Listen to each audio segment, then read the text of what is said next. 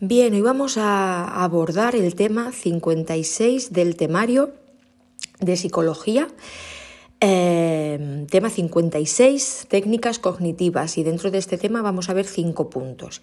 El primero de ellos son las psicoterapias racionales. Después vamos a ver técnicas de solución de problemas, técnicas de habilidades de enfrentamiento. Hablaremos también de cognición y conducta. Y para terminar, hablaremos de la cognición en el campo aplicado y su relación con el lenguaje. Bien, el concepto básico de este enfoque es el de cognición, el, concepto básico del enfoque de las técnicas cognitivas. Partimos de la cognición.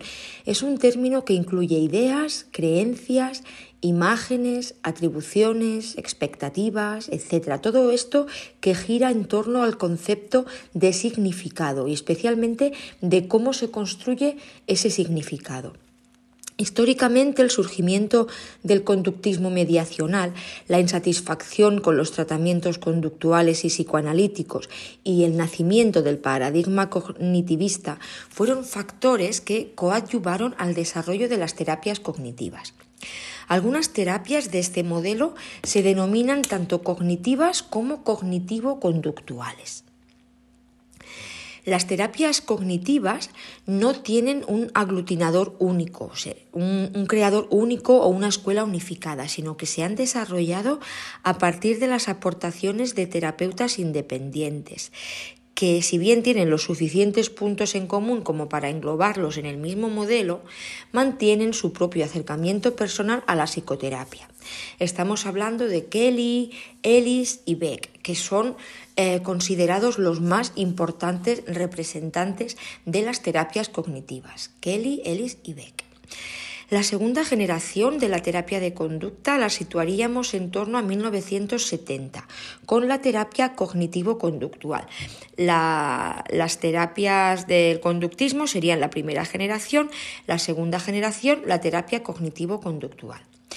En esta época, en la época de los 70, se empieza a hablar de terapia o modificación de, conducta. Eh, de conducta cognitiva, de terapia cognitiva de la conducta, de terapia conductual cognitiva, en fin, de terapia cognitivo-conductual. Una variedad de fórmulas indicativa de la propia confusión que estaba teniendo lugar. Según el conocido planteamiento de, de, Hayes en el 2004, las terapias psicológicas se podrían estructurar en tres generaciones de terapia. Las terapias de primera generación o terapias de conducta clásica serían las basadas en el cambio directo del comportamiento mediante el manejo de contingencias. Después tendríamos las terapias de segunda generación o terapias cognitivo-conductuales, centradas también en el cambio de contingencias, pero otorgando un papel central a los eventos cognitivos. Y por último, las terapias de tercera generación, que son aquellas que proponen la recuperación del planteamiento em, contextualista, la revocación del énfasis en el análisis funcional y la profundización en el papel que tiene la relación terapéutica y el del lenguaje mm, natural y en la práctica clínica. La segunda generación hace referencia a la influencia del enfoque cognitivo que la psicología ha tenido sobre la terapia de conducta a partir de la, de la década de los 70, cuando empieza a redenominarse como terapia cognitivo-conductual. Es decir, que eh, en la segunda generación de, de terapias eh, se hace referencia a la influencia del enfoque cognitivo que la psicología ha tenido sobre la terapia de conducta a partir de la década de los 70, cuando empieza a redenominarse como terapia cognitivo-conductual. Esta influencia formaba parte de la llamada entonces revolución cognitiva y cambió de paradigma que afectaba a toda la psicología y que en el pleno proceso revolucionario algunos veían más que nada como moda, mito e ideología. Si antes el conductismo había desbancado al psicoanálisis, ahora el cognitivismo parecía hacer lo propio con el conductismo, incluyendo su, rama aplicada, la terapia de conducta. Lo cierto es que la terapia de conducta se hizo cognitiva, como si le faltara ese complemento para ser completa. La ola cognitiva, que se cernía sobre toda la psicología, dio vida a las terapias cognitivas preexistentes con orígenes que datan de la década de 1960, si es que no antes, como las clásicas terapia racional y emotiva de Albert Ellis y la terapia cognitiva de Aaron Beck. Estas terapias, y en, en particular la terapia cognitiva de la depresión, aquí tenemos a Beck, Rush, Shaw y Emery junto con otras marcaron la época y dieron lugar a lo que ahora se identifica como segunda generación. El aspecto definitivo de este enfoque cognitivo-conductual es la introducción entre el estímulo o la situación y la respuesta o la conducta de una serie de procesos y estructuras hipotéticos de naturaleza cognitiva o mental representacional, a menudo concebidos en términos de procesamiento de información, supuesta la mente y en su caso el cerebro como un ordenador. La característica principal de la modificación de conducta cognitiva es la importancia que le da a los procesos cognitivos en el desarrollo, mantenimiento y modificación de la conducta problemática. Según este planteamiento, a menudo la explicación de la conducta reside más en la percepción que un individuo tiene de los sucesos ambientales que en los propios sucesos en sí. Es decir, el hombre filtra, transforma y construye las experiencias que constituyen su realidad. Quizá lo que mejor defina un procedimiento como cognitivo sea el postulado de variables mediadoras de carácter simbólico entre las situaciones estímulo y las respuestas de los sujetos, como retoma Ellis eh, del filósofo de la antigua Grecia Epicteto, que decía que las personas no se alteran por los hechos, sino por lo que piensan acerca de ellos. Pues bien, hecha esta introducción, vamos a ver algunos supuestos básicos de las terapias cognitivas. Vamos a comenzar hablando de Ingram y Scott, que recogen siete supuestos concretos de la terapia cognitiva que consideran razonables a la luz de la teoría y datos actuales y que, según ellos, comparten prácticamente todas las terapias cognitivo-conductuales. Vamos a ver estos nueve supuestos. Primero, las personas responden a representaciones cognitivas del ambiente más que a los acontecimientos per se. O sea, responden más a las representaciones cognitivas propias de ellos mismos que a los acontecimientos por sí mismos. Segunda, los individuos son capaces de pensar sobre sus propios pensamientos. Esto es la metacognición. O sea, nosotros, las personas, podemos pensar sobre nuestros propios pensamientos el tercer supuesto sería que el aprendizaje está mediado cognitivamente. Cuarto, la cualidad del pensamiento ejerce una influencia sobre las emociones y la conducta. El, eso está claro, pensamiento ejerce una gran influencia sobre las emociones y la conducta, aunque no se afirma una relación lineal en que lo primero sea la cognición, que ese pensamiento sea la cognición. Quinto supuesto, algunas cogniciones o formas de cognición pueden ser evaluadas de modo objetivo y pueden ser modificadas. O sea que si podemos pensar en nuestros pensamientos, valga la redundancia, esto es metacognición, y reevaluarlos de forma objetiva para que sean modificados. Eso es lo que sería la reestructuración cognitiva. Sexto supuesto. Con la toma de conciencia y práctica, los estilos cognitivos disfuncionales arraigados pueden ser modificados con el consecuente cambio emocional y conductual. Eso es lo que decía antes. Al tomar conciencia, de forma práctica, estos estilos cognitivos eh, que no nos sirven, que son disfuncionales y tenemos arraigados, los podemos modificar con su consecuente cambio emocional y conductual. Un séptimo supuesto sería que los métodos cognitivos y conductuales de cambio terapéutico son deseables y pueden ser integrados, o sea que se quiere cambiar esa forma de conducta y entonces se pueden integrar. Bien, por su parte, Dobson y Block reducen a tres los puntos comunes básicos a las terapias de este enfoque, las terapias cognitivo-conductuales. Tres puntos comunes, según Dobson y Block. El primero es que la actividad cognitiva afecta a la conducta. Esto lo tenemos claro. Segundo, que la actividad cognitiva puede ser controlada y alterada. Y tercero, que el cambio conductual puede obtenerse mediante el cambio cognitivo. Todo esto tiene muchísimo sentido. Ya hemos visto que la actividad cognitiva afecta a la conducta, o nuestros pensamientos afectan a nuestras acciones. Segundo, que la actividad cognitiva puede ser controlada y alterada. Podemos controlar lo que pensamos y podemos cambiar esos pensamientos. Por lo tanto, el cambio conductual, el cambio de conducta, se puede obtener mediante el cambio cognitivo, es decir, podemos cambiar nuestras formas de actuar mediante el cambio de nuestras formas de pensar. En cuanto a la caracterización de los métodos terapéuticos o principios que subyacen en la actualidad a toda terapia cognitiva, eh, diversos autores coinciden en señalar unos puntos, que son los siguientes, puntos comunes que caracterizan a los métodos terapéuticos eh, de la terapia cognitiva. Vamos a ver, se sigue una formulación dinámica del sujeto y de sus problemas, planteada en términos cognitivos y dirigida a identificar tres cosas.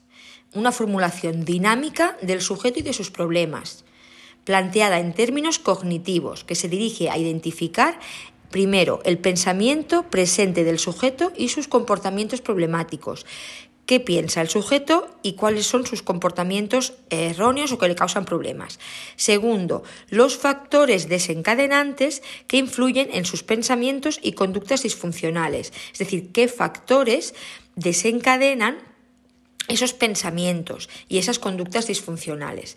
Y tercero, los modelos persistentes de interpretación de esas situaciones que predisponen al individuo a los problemas que le aquejan. Es decir, qué modelos subyacen a esas situaciones que son las causantes o las que predisponen a la persona a, a esa conducta problemática. Segundo eh, punto en el que coinciden estos autores sobre la terapia cognitiva. Se asume que las variables cognitivas son importantes mecanismos causales, por lo que al menos algunos de los métodos y técnicas de intervención se orientan específicamente hacia objetivos cognitivos y se centra en problemas determinados, destacando los que se dan en el presente.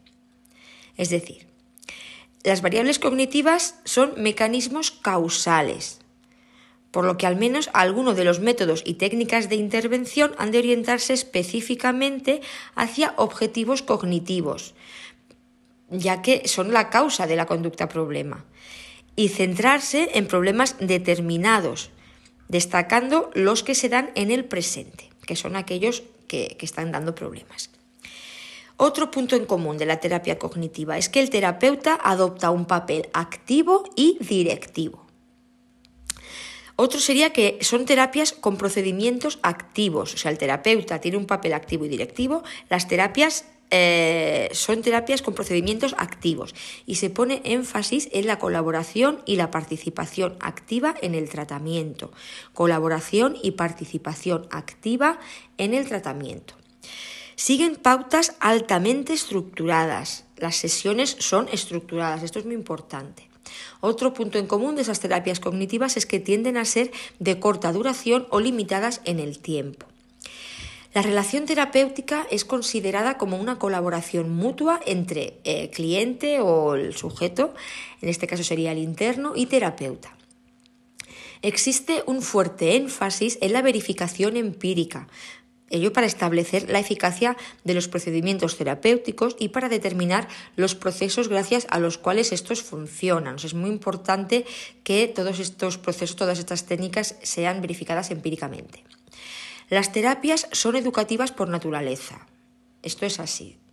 Teniendo como propósito enseñar al sujeto, aquí entraría la reeducación, para reinsertar al individuo en la sociedad. Reeducar para adaptar teniendo como propósito enseñar al sujeto a ser su propio terapeuta y realzando la prevención de recaídas. Ayuda a los participantes en un tratamiento a identificar y evaluar sus pensamientos y comportamientos disfuncionales y a actuar en consecuencia. ¿eh? Eh, lo que se hace es enseñar a las personas a, anticiparse a sus conductas problemáticas, reconociendo identificando, evaluando sus pensamientos y comportamientos disfuncionales para que puedan actuar en consecuencia. Y por último, eh, decir que se sirve de una variedad de técnicas para cambiar el pensamiento, el estado de ánimo y la conducta. Bien, aunque se, han publicado numerosos manuales de tratamiento y de autoayuda, se ha señalado insistentemente que la terapia cognitiva no consiste en la aplicación de una serie de técnicas de forma automática y uniforme a todas las personas como si fuera un libro de recetas. No. Cada caso debe ser cuidadosamente conceptualizado, dentro del marco teórico cognitivo, eso sí, y esto va a llevar al terapeuta a elegir las estrategias y técnicas más adecuadas para cada persona. Las críticas que se le han hecho a este enfoque se relacionan precisamente con la ausencia de clarificación precisa de las relaciones, especialmente las causales entre cogniciones, respuestas emocionales y conducta motora y la utilización de constructos mal operativizados, como creencias irracionales, esquemas cognitivos o estilos de afrontamiento. Se dice que se utilizan, que, que, estos que, que, se, que están mal operativizados estos constructos, la utilización de creencias irracionales, esquemas cognitivos y estilos de afrontamiento, para los cuales se terminan utilizando modelos de causación circular.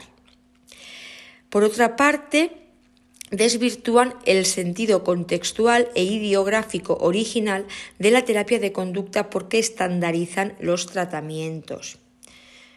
Es la importancia de personalizarlo lo máximo posible y elegir las técnicas adecuadas dentro del gran abanico de técnicas que se pueden utilizar. También se critica la vertiente terapéutica del modelo aduciendo que la eficacia de las técnicas cognitivas se debe más bien a lo que tiene de conductual, es decir, a sus componentes conductuales, como la prueba de, realidad de la terapia racional emotiva, las tareas y prácticas conductuales de Beck o el componente de activación conductual. O sea, se, se critica esta vertiente terapéutica. Eh, alegando que la eficacia de las técnicas cognitivas se debe más bien a lo que tiene de conductual, es decir, a sus componentes conductuales, como la, como la prueba de la realidad de la terapia racional emotiva, las tareas y prácticas conductuales de Beck o el componente de activación conductual. Bien, vamos a ver ahora la terapia cognitiva en el ámbito de la psicología criminal y penitenciaria. Como sucedió en los años 70 en el marco más general de la intervención psicológica, en el campo específico de la psicología criminal también hubo un descubrimiento de la importancia de los factores de pensamiento para el tratamiento de los delincuentes. Uno de los trabajos pioneros para explorar la relación entre cognición y delincuencia fue el de Johelson y Samenow quienes entrevistaron a 240 delincuentes varones que habían sido derivados a servicios de salud mental para su evaluación. Como resultado de esta investigación, concluyeron que los delincuentes presentaban un estilo cognitivo diferente en lo relativo a lo que ellos denominaron patrones de pensamiento delictivo. Estos patrones incluían falta de empatía, deficiencias notables en la toma de decisiones, conducta irresponsable y propensión, propensión a autopercibirse como víctimas de las circunstancias y de la sociedad patrones de pensamiento delictivo que encontraron, un estilo cognitivo diferente. Y en estos patrones se incluían la falta de empatía, deficiencias notables en la toma de decisiones, conducta irresponsable y propensión a autopercibirse como víctimas de las circunstancias y de la sociedad. Pues bien, como resultado de esta investigación, Jokelson y Samenow diseñaron una terapia basada en la consideración cognitiva de que los delincuentes piensan como delincuentes. ¿Qué significa esto? pues que los delincuentes muestran frecuentemente una gran irresponsabilidad, manipulación de los otros, mentira compulsiva, desconfianza en relación con la conducta y las intenciones de otras personas, y también impulsividad en sus acciones. Eh, dicha terapia incluía como elementos principales los siguientes. Importante. Primero, trabajo en grupo, pidiendo a los sujetos que informaran sobre su pensamiento. Segundo, entrenamiento en control de la ira. Tercero, entrenamiento en anticipación de consecuencias y empatía. Cuarto, práctica de autoinstrucciones para mejorar su capacidad de autodirección de la propia conducta a partir del pensamiento. Quinto, reflexión sobre la propia vida. Sexto, reaprendizaje para la experimentación de sentimientos de miedo y culpa. Y por último, confrontación cognitiva de la autojustificación con el objetivo de facilitar la aceptación de su responsabilidad en el sufrimiento de las víctimas. Confrontar cognitivamente esa autojustificación que muchos delincuentes hacen de su conducta delictiva, con el objetivo de facilitar la aceptación de su responsabilidad en el sufrimiento de las víctimas. Muchas veces lo que hacen son técnicas de neutralización para eximir su culpabilidad y sentirse mejor porque en el fondo ellos quieren actuar de forma correcta. Entonces lo que hacen es neutralizar la conducta delictiva y aquí de lo que se trata es de, confrontarlos cognitivamente para que se den cuenta de que esa autojustificación es eh, como una, es un pensamiento de defensa que ellos mismos hacen y el objetivo de esta confrontación es facilitar la aceptación de su responsabilidad en el sufrimiento de las víctimas. No obstante, el trabajo científico más decisivo para el desarrollo de los tratamientos cognitivos con delincuentes eh, el trabajo científico más decisivo para el desarrollo de los tratamientos cognitivos con delincuentes fue el realizado por Ross y sus colegas de la Universidad de Ottawa y del sistema penitenciario canadiense, quienes compilaron y revisaron tanto la investigación básica sobre factores personales de la delincuencia como los programas de tratamiento con delincuentes que se habían aplicado en años anteriores. Ross y Fabiano efectuaron una distinción importante entre cognición impersonal, que esto es habilidades de pensamiento relativas al mundo físico, y cognición interpersonal, referida al conjunto de capacidades necesarias para relacionarse con otras personas y resolver problemas en situaciones sociales cognición impersonal, habilidades de pensamiento relativas al mundo físico y cognición interpersonal, referida al conjunto de capacidades que necesitamos para relacionarnos con otras personas y resolver problemas en situaciones sociales. Esta es una importante distinción que realizaron Rossi y Fabiano. Pues bien, estos autores encontraron que el desarrollo de muchos delincuentes estaba marcado por claros déficits de la adquisición de distintas destrezas cognitivas de carácter interpersonal, que son claves para una buena adaptación social, como es el déficit en autocontrol o impulsividad, un estilo cognitivo externalista, el pensamiento concreto en conceptos como las leyes, la justicia, el bien común, la igualdad entre mujeres y hombres y entre todos los seres humanos, etc., requieren una buena capacidad de abstracción que van, esto, a ver, todos estos eh, conceptos, hemos dicho las leyes, la justicia, el bien común, la igualdad entre mujeres y hombres y entre todos los seres humanos, requieren una muy buena capacidad de abstracción que va más allá del pensamiento inmediato. Em, luego también hablaron de esas destrezas cognitivas de carácter interpersonal que son claves para una buena adaptación social. Serían también la rigidez conceptual, los déficits en la resolución cognitiva de problemas interpersonales, el egocentrismo, falta de perspectiva social o de empatía la ausencia de valores prosociales y de razonamiento crítico, ya que con altísima frecuencia el comportamiento delictivo va acompañado de formatos de pensamiento ilógicos, irrealistas, distorsionados o prodelictivos, que precipitan, alientan, amparan, justifican o excusan las acciones delictivas. Ya en 1924, Edwin Shatterland escribió que para ser delincuente hay que pensar como un delincuente. Es decir, la actividad delictiva está plagada de pensamiento egocéntrico y distorsionado que la orienta y la pretexta.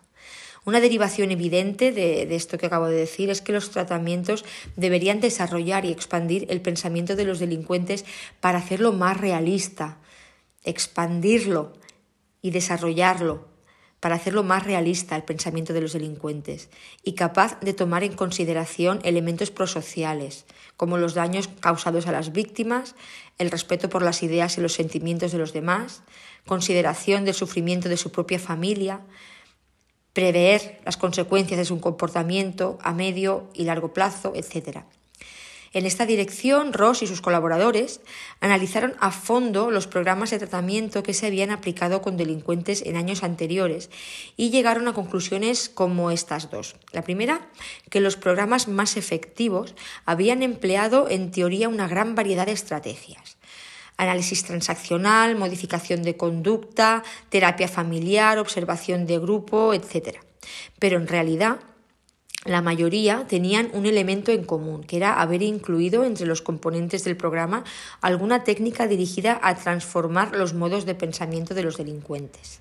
Súper importante esto, que los programas que habían resultado más efectivos habían empleado una gran variedad de estrategias pero que la mayoría tenían un elemento en común y era haber incluido entre los componentes del programa alguna técnica de modificación cognitiva técnicas cognitivas de modificación de pensamiento.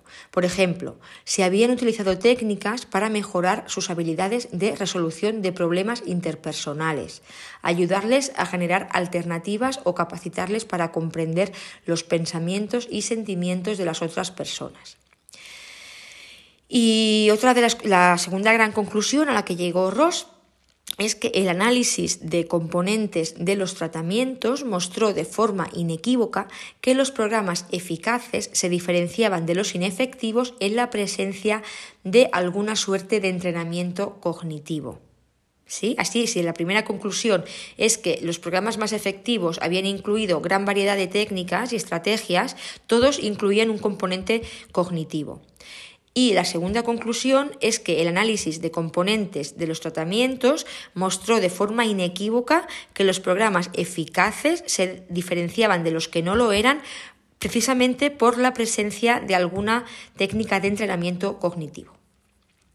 Como resultado de este análisis, concibieron un programa multifacético que denominaron Reasoning and Rehabilitation, R&R, en el 85, eh, y este programa adaptaba e incorporaba distintas técnicas de otros autores que ya habían mostrado ser altamente eficaces.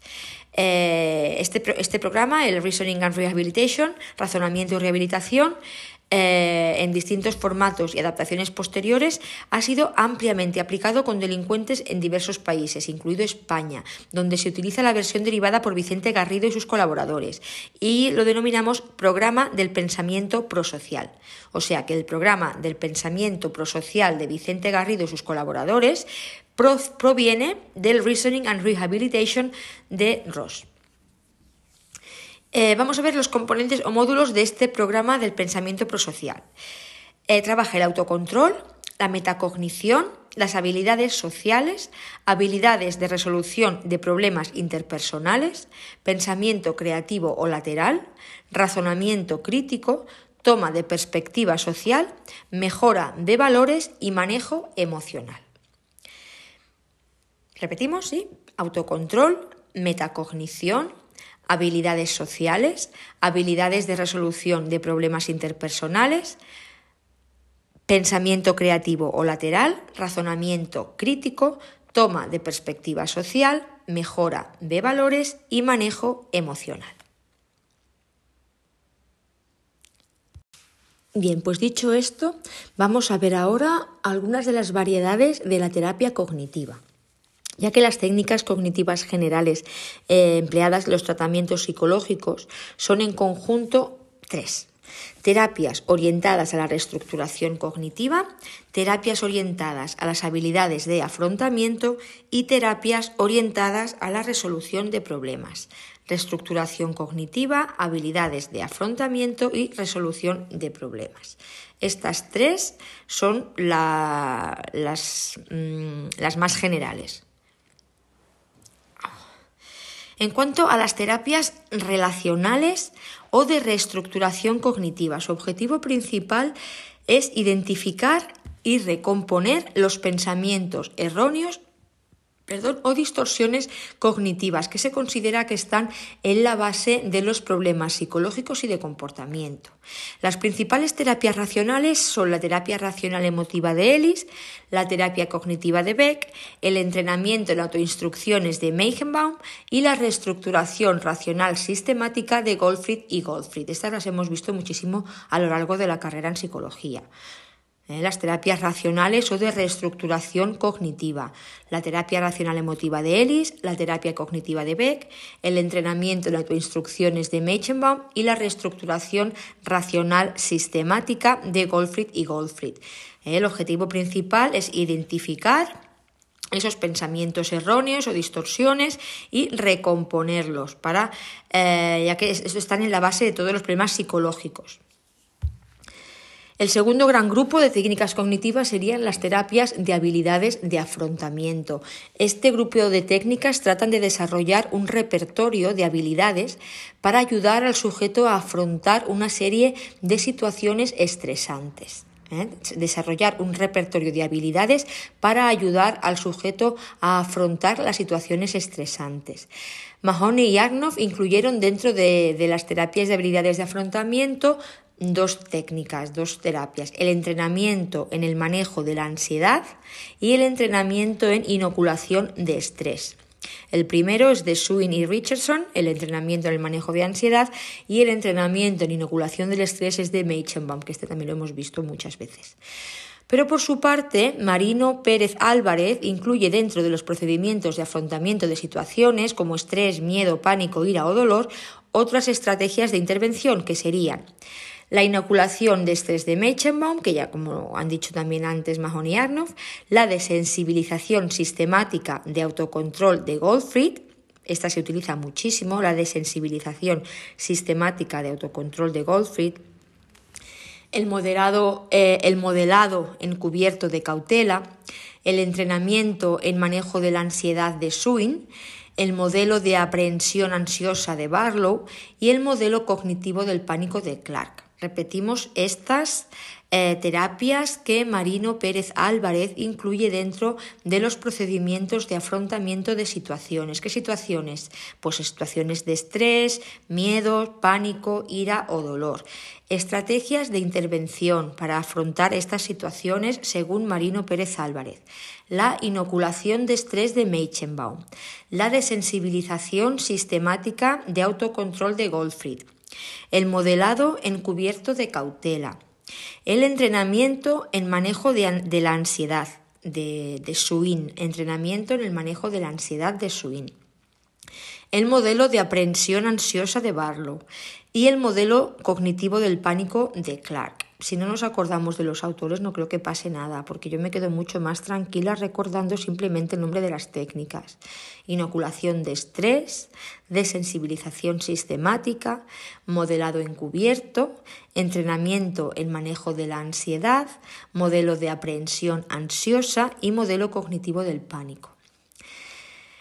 Y por último, un tercer grupo de técnicas cognitivas serían las terapias de solución de problemas. Aquí se trata de enseñar paso a paso en el pensamiento con la pretensión de que el aprendizaje se traslade a la acción, modos más eficientes de analizar y valorar los problemas interpersonales y de seleccionar alternativas de conducta apropiadas. ¿Vale? O sea, las terapias de solución de problemas lo que se trata es de enseñar paso a paso en el pensamiento modos más eficientes de analizar y valorar los problemas interpersonales para de esta forma aprender a trasladar eh, esos cambios a la acción. y seleccionar alternativas de conducta apropiadas. Es decir, se analizan paso a paso los pensamientos, se analizan, se valoran los problemas interpersonales y se seleccionan alternativas de conducta apropiadas. Las terapias de solución de problemas sirven un doble propósito. El primero es tratar problemas inmediatos para los que la persona necesita un tratamiento. Y segundo, preparar a las personas a enfrentarse por sí mismos con esos futuros problemas, lo que puede ayudar a prevenir el desarrollo de trastornos psicológicos. En nuestro caso, en el ámbito penitenciario, lo que haría sería preparar al sujeto para eh, evitar la recaída, para evitar que vuelva a delinquir. con esa terapia de solución de problemas enseñar paso a paso en el pensamiento modos más eficientes de analizar y valorar los problemas interpersonales, con la pretensión de que el aprendizaje se traslade a la acción. Seleccionar alternativas de conducta apropiadas. Antes, valorar los problemas interpersonales y seleccionar alternativas de conducta apropiadas. Terapias de solución de problemas. Enseñar paso a paso en el pensamiento modos más eficientes de analizar y valorar los problemas interpersonales y de seleccionar alternativas de conducta apropiadas. De esta forma el aprendizaje se traslada a la acción y estas terapias de solución de problemas sirven un doble propósito. El primero es tratar los problemas inmediatos que, para los que la persona necesita tratamiento y el segundo es preparar a los sujetos para enfrentarse por sí mismos a la vida en libertad y evitar que vuelvan a delinquir. Entre las técnicas más representativas de este grupo se encontrarían la terapia de resolución de problemas de Zurrilla y Goldfried, el entrenamiento de resolución de problemas interpersonales de Spivak y Shore y el procedimiento de ciencia personal de Mahoney. Terapia de resolución de problemas, Zurrilla y Goldfried, entrenamiento en resolución de problemas interpersonales, Spivak y Shore, y el procedimiento de eh, ciencia personal de Mahoney. Pues bien, aparte de las mencionadas técnicas, dentro del modelo cognitivo tradicional se han producido innovaciones interesantes que cabe mencionar, como la terapia centrada en esquemas de Jeffrey Young y la terapia de valoración cognitiva de Bessler. También contamos con las aportaciones dentro del enfoque constructivista como la terapia narrativa de Michael White y David, David Epstein. Esta me parece súper interesante, la terapia narrativa. También tenemos la terapia cognitivo interpersonal o la terapia lingüística de evaluación. Vamos a hablar un poquito de estas terapias. El construccionismo ha tenido por el momento escasa influencia específica en el tratamiento de la delincuencia, excepto que el acercamiento sea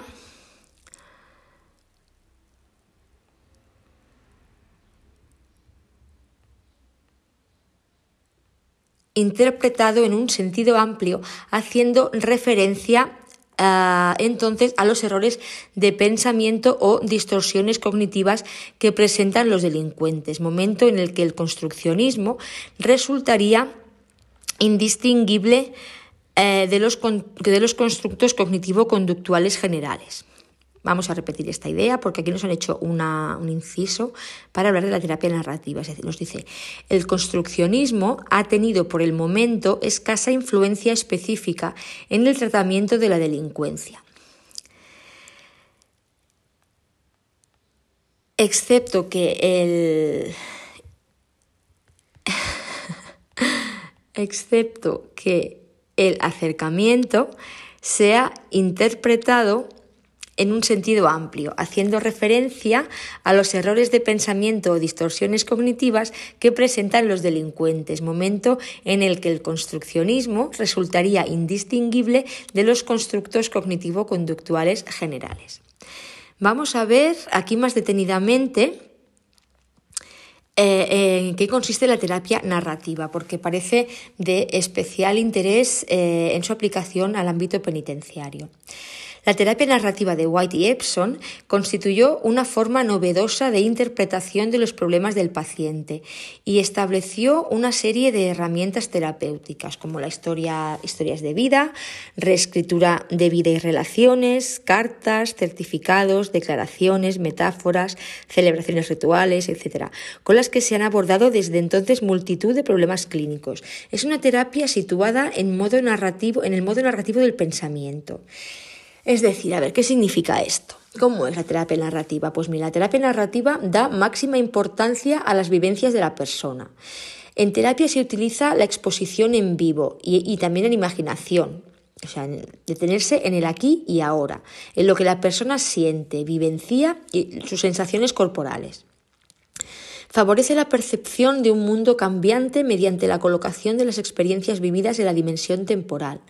Describe la realidad desde el modo subjuntivo del lenguaje, con múltiples significados y perspectivas, es decir, no hay una única realidad. Estimula la polisemia y el uso del lenguaje coloquial, poético y pintoresco en la descripción de vivencias y en el intento de construir nuevos relatos invita a adoptar una postura reflexiva y apreciar la participación de cada persona en los actos interpretativos. Fomenta el sentido de autoría y la reautoría de la propia vida y de las relaciones de cada persona al contar y volver a contar la propia historia.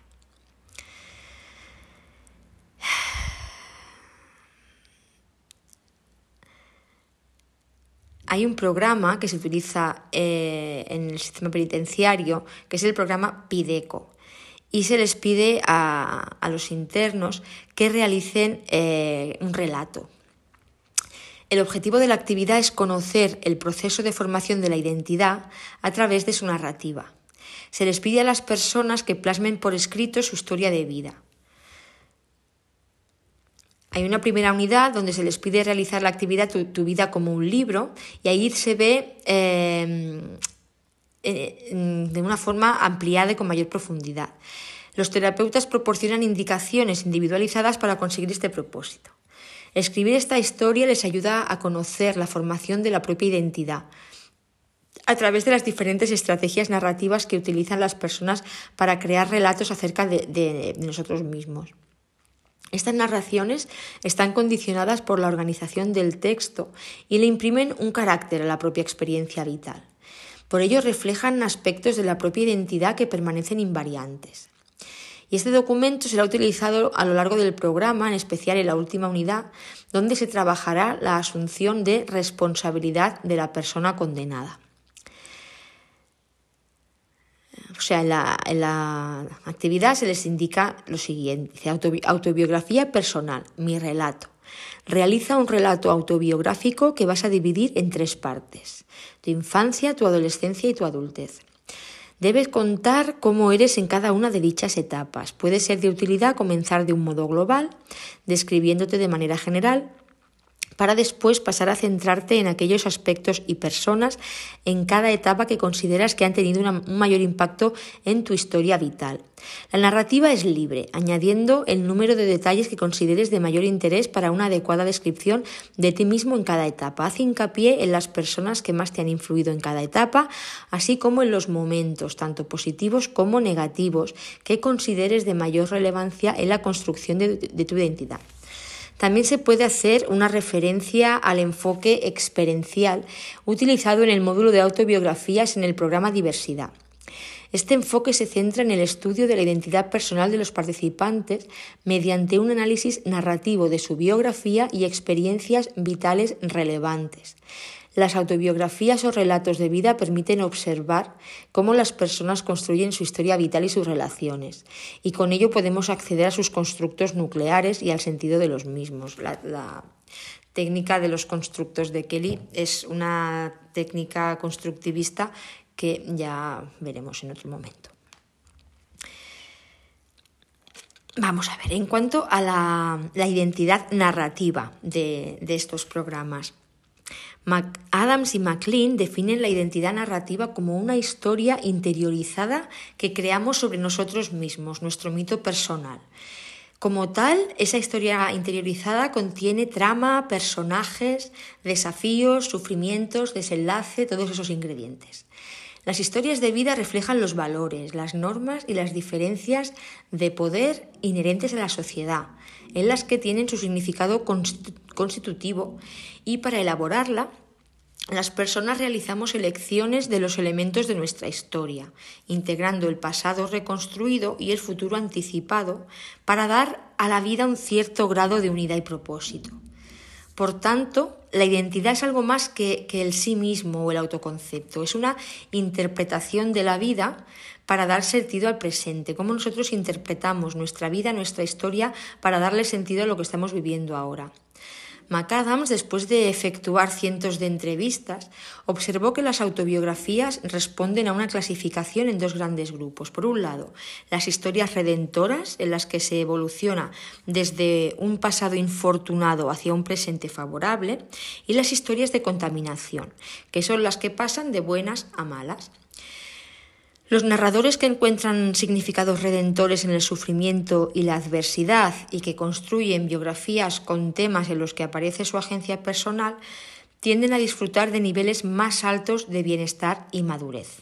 Es decir, aquellos narradores que encuentran significados redentores en el sufrimiento y la adversidad, o sea que esas experiencias dolorosas de sufrimiento y de adversidad son las que me han hecho eh, llegar a donde estoy ahora, eh, le dan, se agencian ellos esa capacidad de superación y tienden a disfrutar de niveles más altos de bienestar y madurez, porque del sufrimiento y la adversidad pasan a mejorar y lo atribuyen a su, a su forma de, salir de la adversidad. A este respecto, Iñiguez señala que la perspectiva narrativa es probablemente la que enfatiza con mayor intensidad la importancia del lenguaje en la constitución de la identidad. Es por medio de él como podemos interpretar aquello que somos, generar una cierta autoimagen y de los demás, así como comunicarla en nuestro contexto social. Somos y actuamos de acuerdo con aquello que narramos sobre nosotros o nosotras mismos. La narración de la vida propia tiene un enorme poder puesto que modela lo que sentimos y lo que hacemos. Por esta razón, la reconstrucción de sus narrativas será un elemento fundamental para la desistencia de las personas participantes en el programa. En cuanto a las narrativas de desistimiento, ¿cómo reconstruimos la realidad? Maruna decía que mm, a partir de los trabajos de McAdams, comparó las narrativas autobiográficas de personas que han desistido de la actividad delictiva con las de quienes persisten en ella. Por eso estamos hablando de narrativas de desistimiento. ¿eh?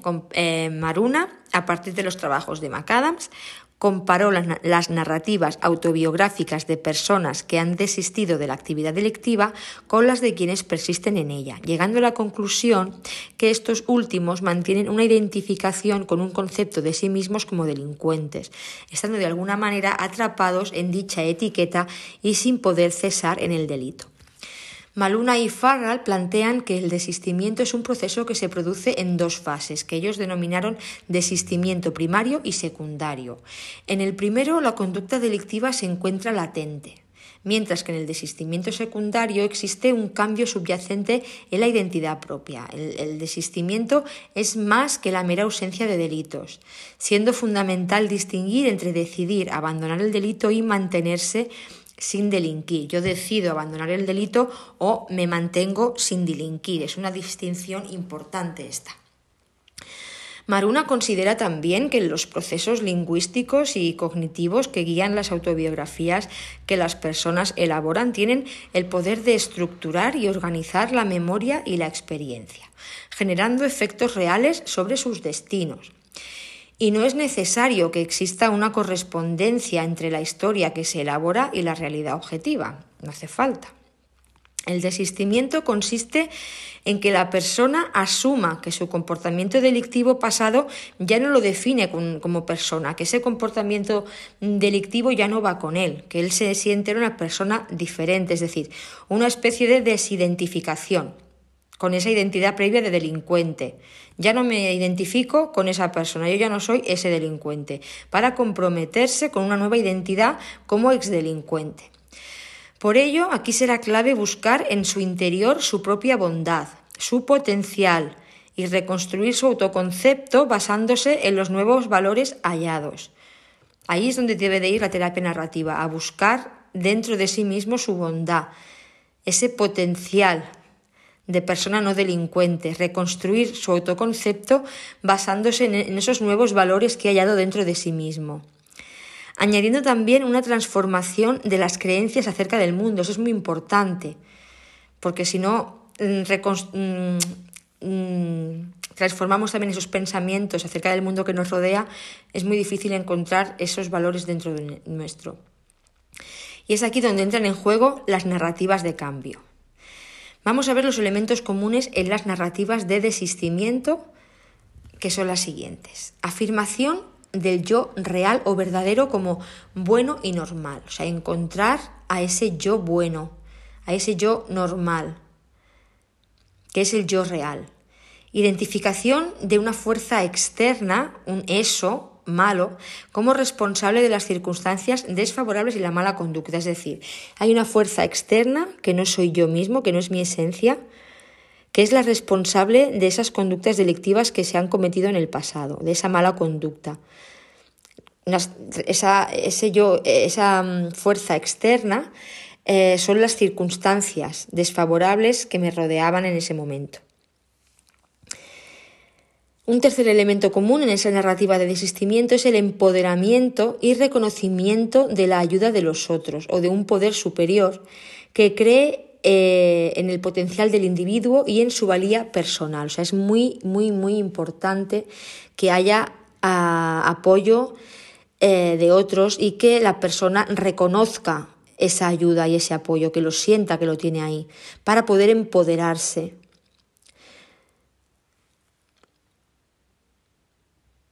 si no tiene ayuda de otras personas directamente, bien que sienta que hay un poder superior que cree en su potencial y en su valía personal.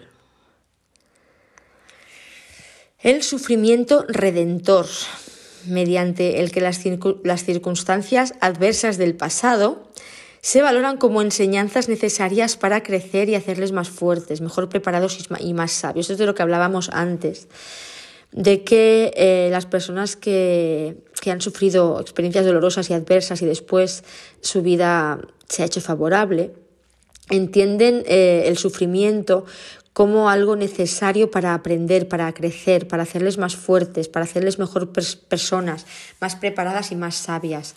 Eh, este sufrimiento redentor es un elemento importante común en las narrativas de desistimiento y por supuesto el vaticinio de un futuro prometedor. Lo mejor está por llegar. Vamos a recapitular estos elementos comunes en las narrativas de desistimiento, según Maruna. La afirmación del yo real o verdadero como un yo bueno, un yo normal.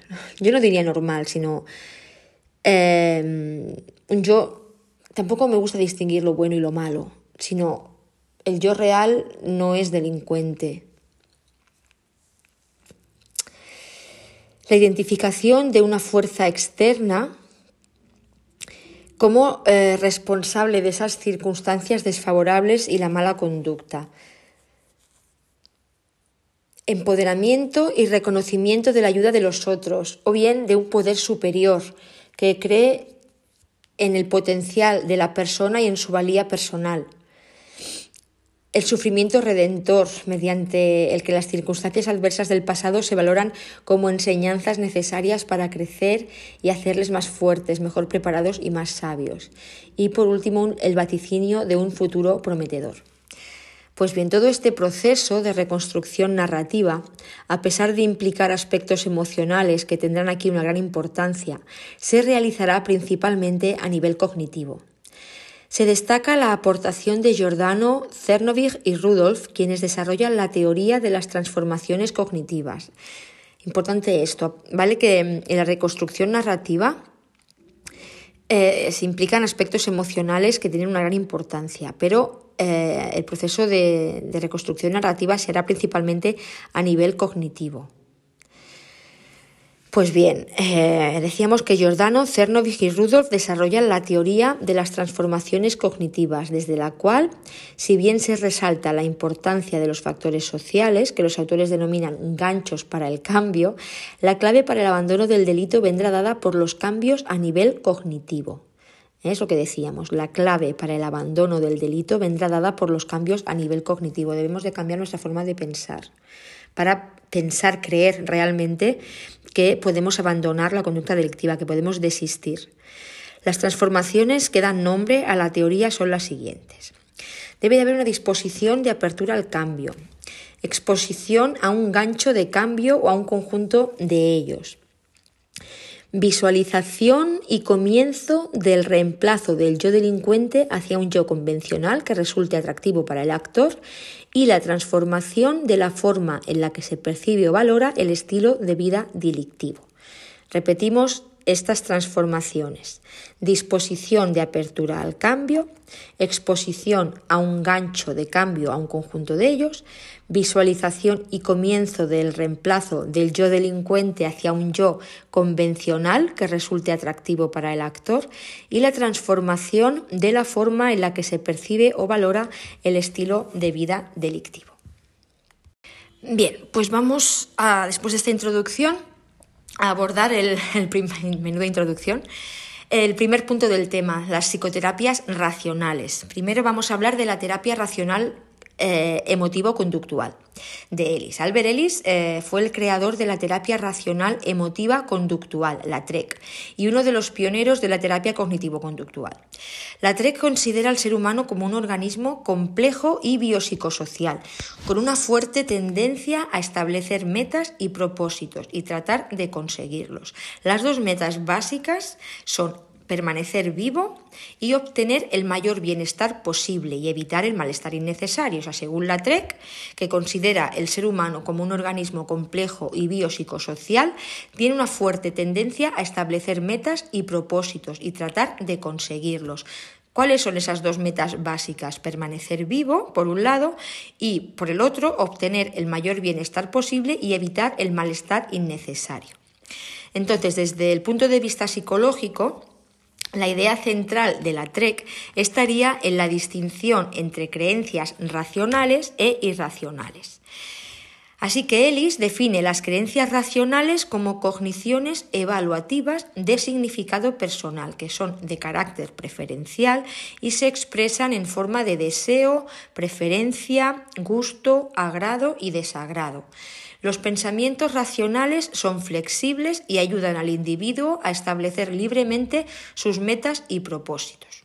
Ellis define las creencias racionales como cogniciones evaluativas de significado personal, cogniciones evaluativas de significado personal, que son de carácter preferencial y se expresan en forma de deseo, preferencia, gusto, agrado y desagrado.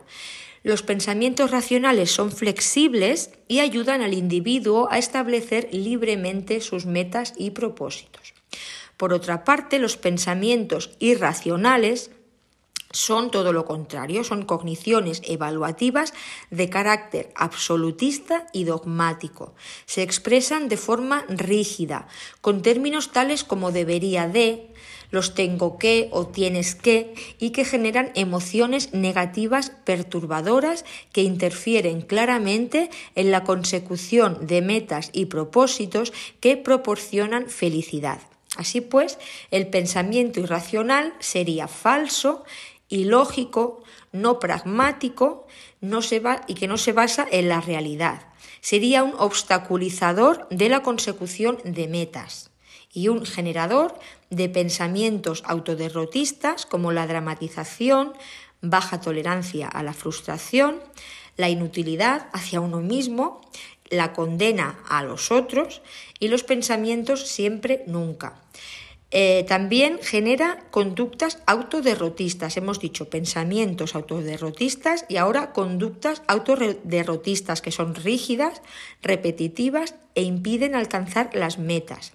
El pensamiento irracional también genera emociones inadecuadas, que son aquellos pensamientos positivos y negativos que va experimentando un individuo a lo largo de su vida y que interfieren con el establecimiento y consecución de sus metas. Y por último, decir que el pensamiento irracional también genera distorsiones cognitivas, eh, pensamiento dicotómico, eh, maximización, minimización, sobre generalización, personalización, adivinar el porvenir, falseamiento, razonamiento emocional o perfeccionismo. No obstante, hay que precisar que Ellis expone en su libro Teoría y Práctica de la Terapia Racional Emotivo-Conductual que hasta los 70 la TREC siguió el, el posicionamiento del positivismo lógico, eh, es decir, eh, hasta los años 70, la TREC siguió el posicionamiento del positivismo lógico, sosteniendo que se podía comprobar empíricamente la falsedad de las creencias irracionales y validarse las creencias racionales. A ver, Ulisillos, un momentito.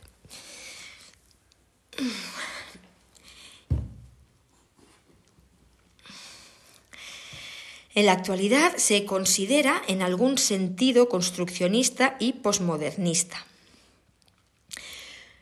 Esto no lo he entendido.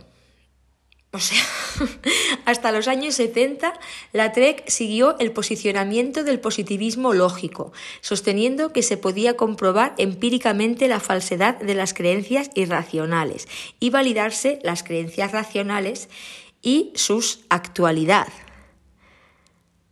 en la actualidad, digamos, se considera en algún sentido construccionista y posmodernista. Hoy, la TREC admite que no existen creencias racionales o irracionales absolutas, ¿vale?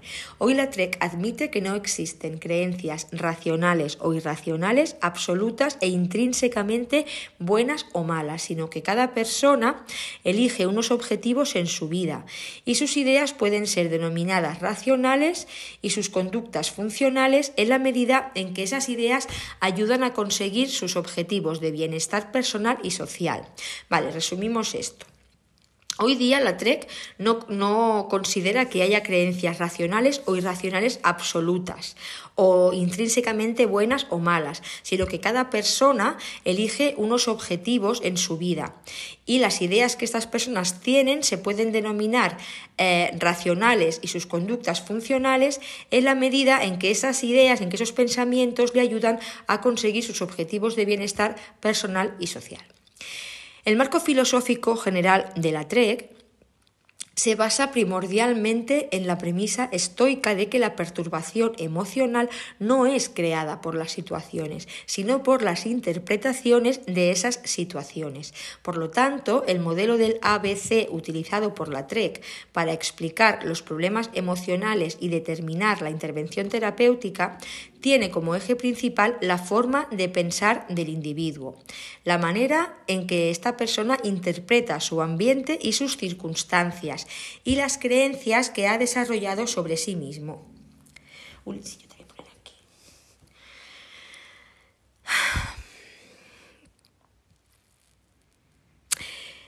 Decíamos, las creencias que ha desarrollado sobre sí mismo, sobre las otras personas y sobre el mundo en general. Vamos a ver el abordaje terapéutico de la TREC hablando de las cuatro fases en la, en la que se basa. Primera fase de la TREC. Vamos a explicar el modelo ABC. No es que la vayamos a explicar, es que la primera fase de la TREC es explicarle al sujeto, es decir, al cliente o al paciente, al individuo, a la persona, eh, la filosofía de, de la TREC. Mm, explicándole el modelo ABC. Es decir, eh, esta es la fase educativa, donde el terapeuta explica cómo, cómo, son explicados desde este enfoque sus problemas y de qué forma se les va a hacer frente. O sea, este modelo ABC consiste en que A es hay un acontecimiento activador, un suceso real y externo que se le presenta a la persona. B sería la creencia. La B viene de belief en inglés la cadena de pensamientos, las autoverbalizaciones que se hace en su cabeza, que la persona utiliza como respuesta a A, a ese acontecimiento activador. O sea, hay un acontecimiento activador que le hace tener unos pensamientos. Y C es la consecuencia emocional o conductual del sujeto después de esos pensamientos que le ha producido el acontecimiento activador. La base de la TREC está en que C no es una consecuencia directa de A, sino de B, ya que dependiendo de las interpretaciones, B, que haga el sujeto del evento acaecido, A, experimentará unas consecuencias emocionales u otras, C. Más adelante, durante el entrenamiento, se añadirá D, E y F.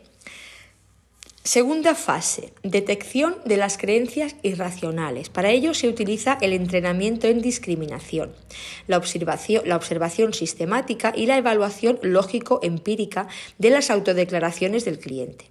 Habría dos modos de descubrir las creencias irracionales. El primero, el sujeto busca sus debería y sus tengo que, las necesidades o imperativos internos que experimenta ante un acontecimiento externo y que causan la perturbación. Y otro modo sería que el sujeto reconoce la existencia de sus creencias irracionales sobre un listado que le muestra el terapeuta o son detectadas mediante autoinforme. ¿Sí? Detección de las creencias racionales, segunda fase, segunda etapa de la TREC.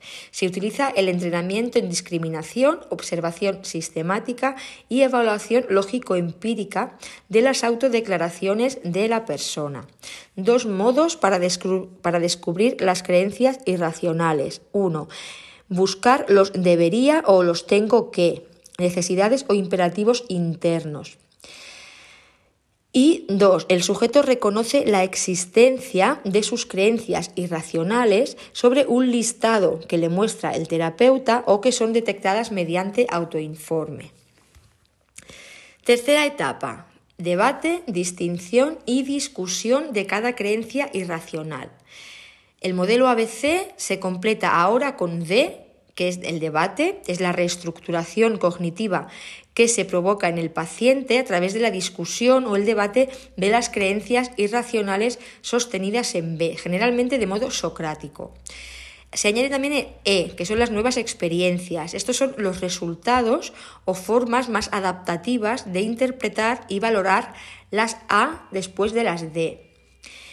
Y también añadimos F, que son las nuevas situaciones o acontecimientos que ocurren y donde el sujeto ya aplica la reestructuración en B. Ahora ya solo hay creencias racionales. La reestructuración cognitiva consiste en debatir las irracionalidades detectadas, enseñando a distinguir entre pensamiento lógico e ilógico, adaptativo y desadaptativo, llevando a cabo una reconceptualización y valoración de los acontecimientos de forma más realista. ¿Sí? Y cuatro, conseguir, tras todo lo anterior, un nuevo efecto o filosofía de vida que permita al sujeto pensar de forma más sensata en el futuro.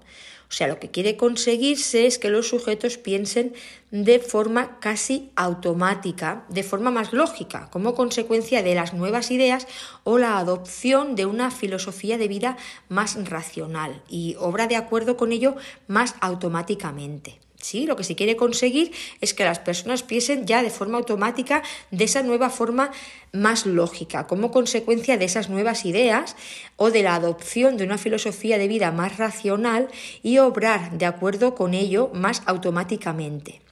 Por lo tanto, la TREC señala el fortalecimiento del hábito, esos son las F, como un elemento relevante consistente primero en la internalización de las nuevas creencias, primero internalizo eh, esos nuevos pensamientos, esas nuevas creencias adaptativas y segundo, en la realización de tareas de enfrentamiento a acontecimientos activadores, o sea, esos son las A, que provocan las ideas irracionales, las B, y así poder detectar las C emocionales y conductuales. ¿sí?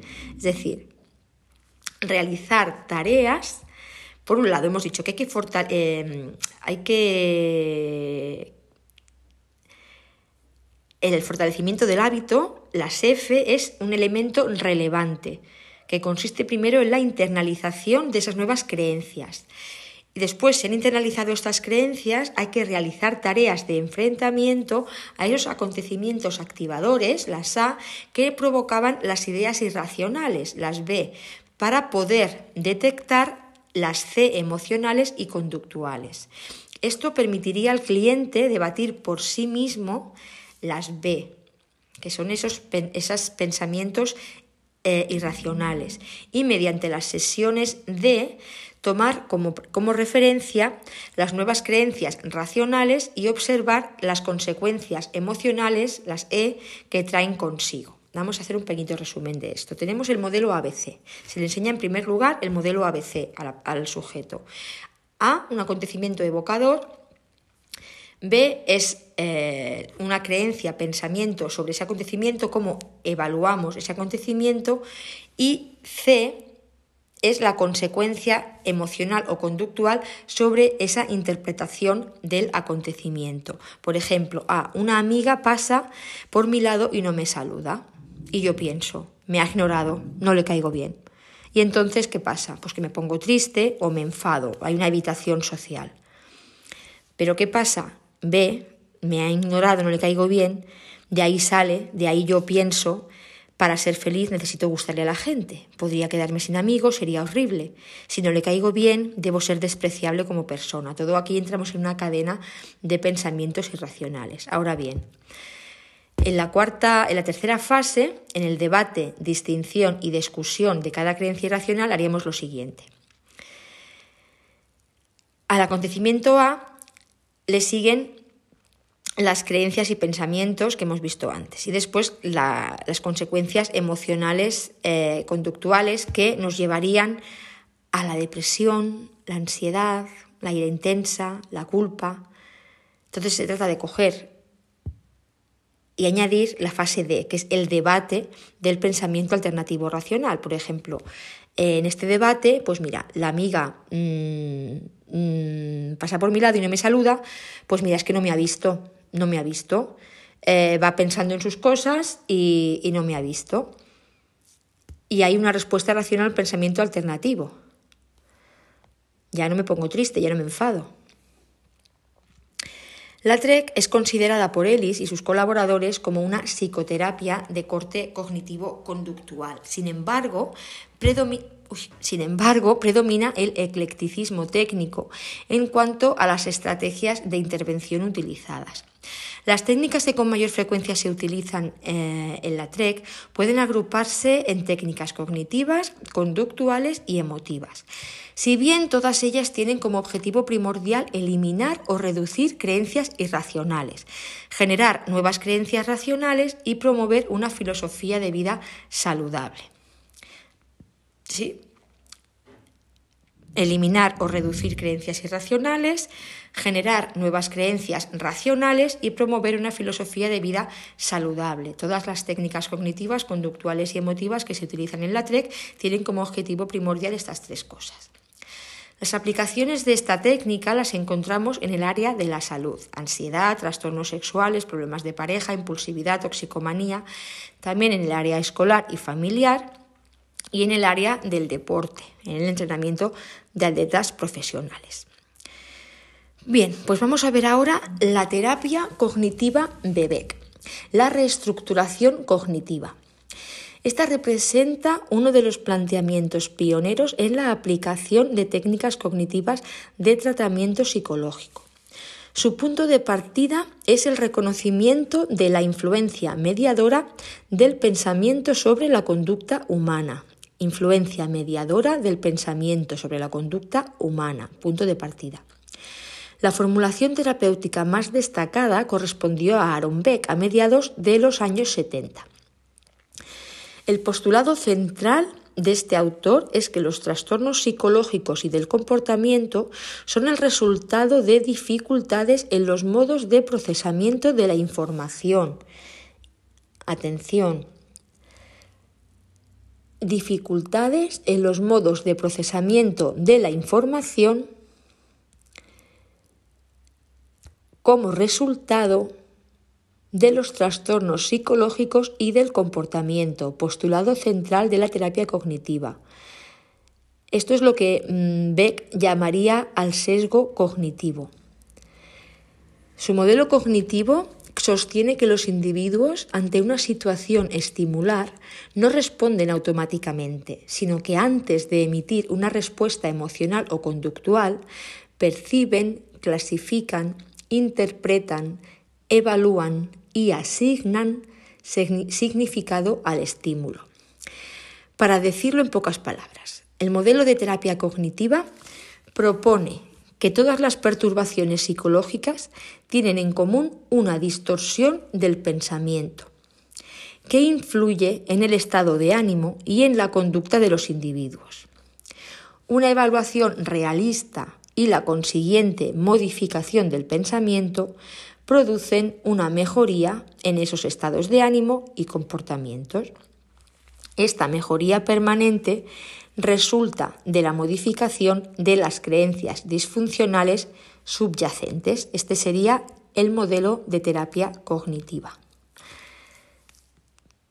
Propone que todas las perturbaciones psicológicas tienen en común una distorsión del pensamiento que influye en el estado de ánimo y en la conducta. Una evaluación realista, modificación del pensamiento, producirían mejora en esos estados de ánimo y comportamientos. Y esa mejoría permanente resultaría de la modificación de las creencias disfuncionales subyacentes. O sea que hay que modificar las creencias disfuncionales para que mejore el comportamiento y el estado de ánimo y que sea de forma permanente. Para ello, Beck propone un modelo de organización cognitiva, en el que se resalta el importante papel que juegan los siguientes tipos de estructuras en que se organiza el pensamiento de magnitud decreciente.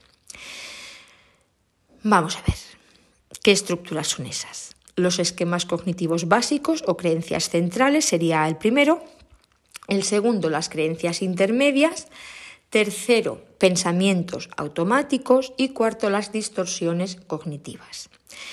Los contenidos de todas estas estructuras serían en esencia fruto de los aprendizajes acumulados a lo largo de la vida y serían activados por las experiencias estresantes que vive el individuo. Sí, son todas esas estructuras de pensamiento se han ido acumulando, son aprendizajes que hemos ido acumulando a lo largo de la vida y se ven activados por experiencias estresantes que vive la persona.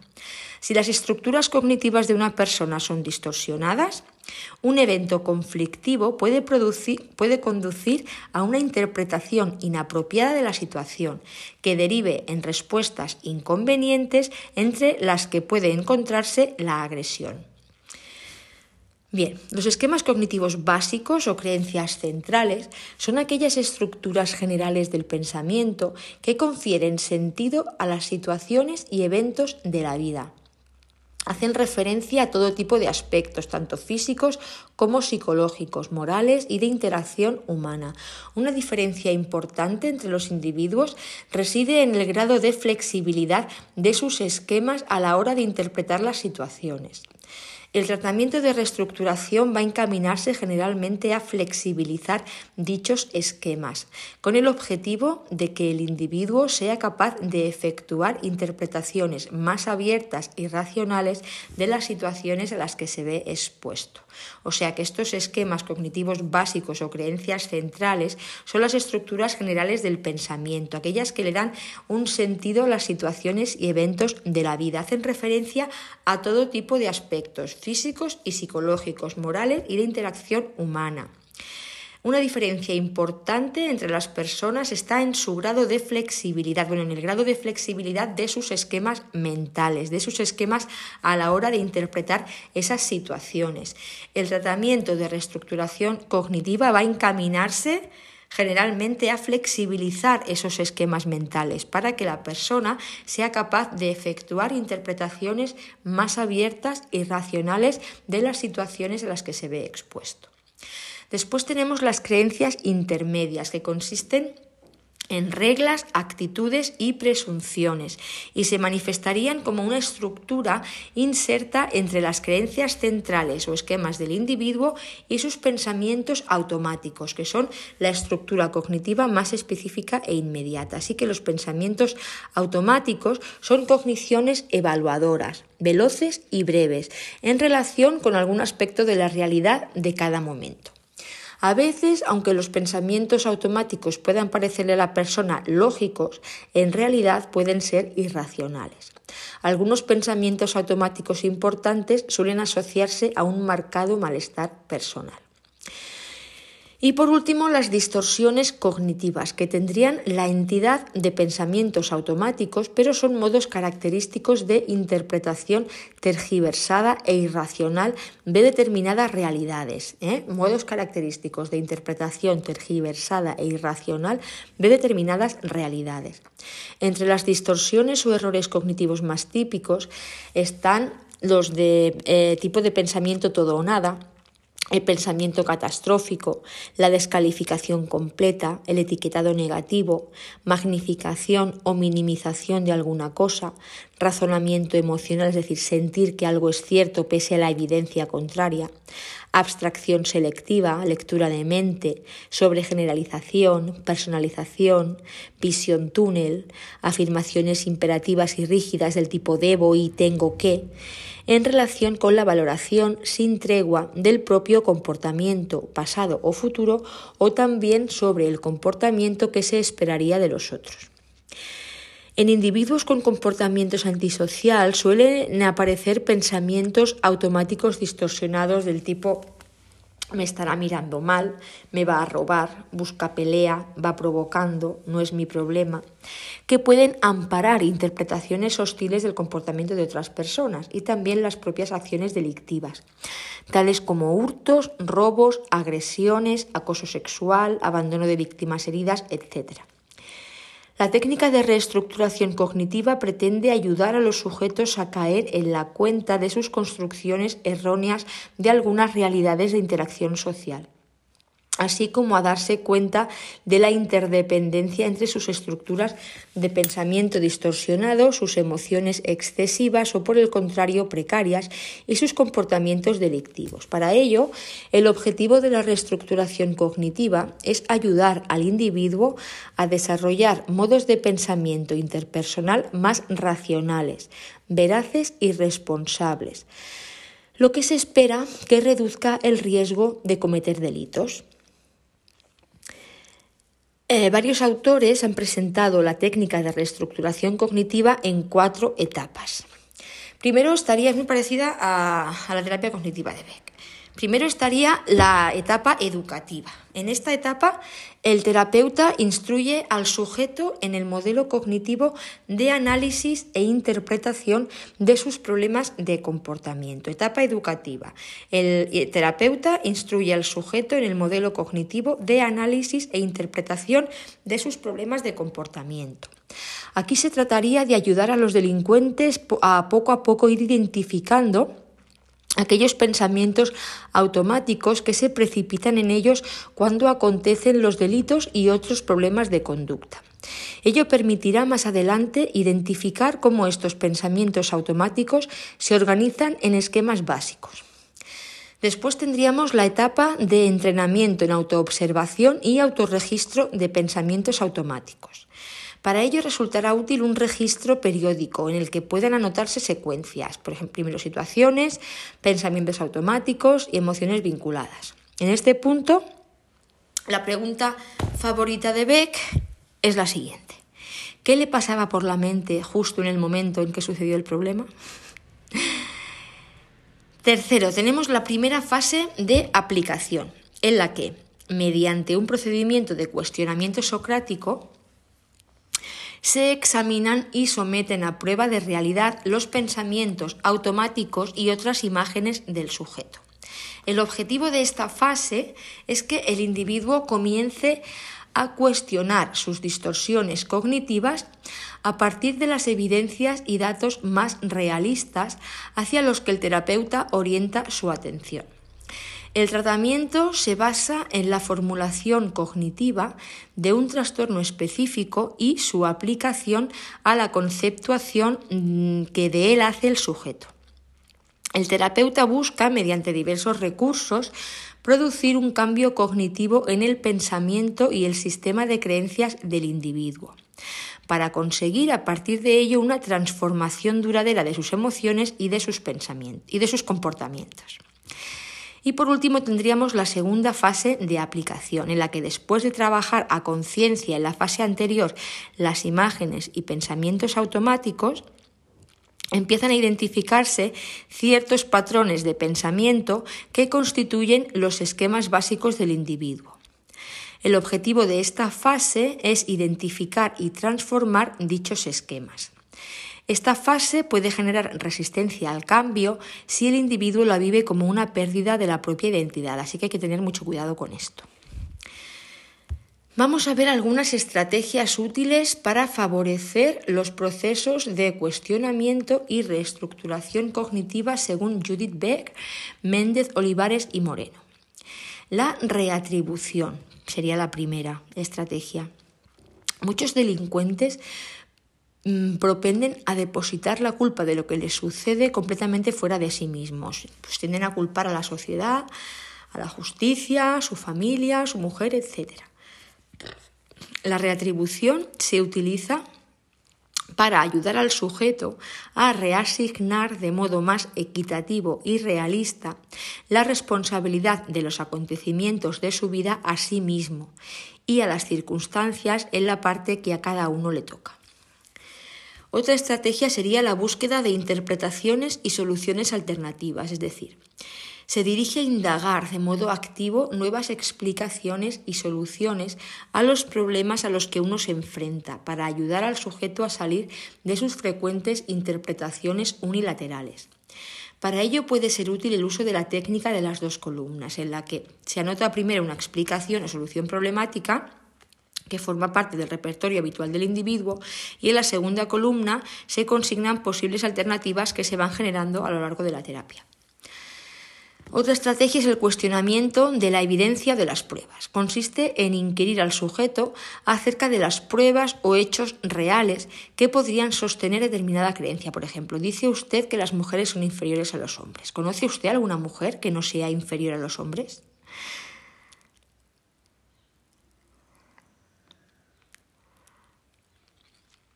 Otra técnica, estrategia, sería la técnica de la triple columna. Esta se orienta a que mediante el uso de una plantilla de tres columnas, el individuo identifique en la primera las situaciones en que se favorecen sus problemas, por ejemplo, encontrarse con un desconocido a solas en la calle. En la segunda columna, sus interpretaciones erróneas, por ejemplo, me va a hacer daño. Y en la tercera, el tipo de distorsión cognitiva que implica, por ejemplo, es una inferencia arbitraria. Este procedimiento ayuda al sujeto a conocer sus estructuras preferentes de distorsión cognitiva, que es el paso previo para poderlas cambiar.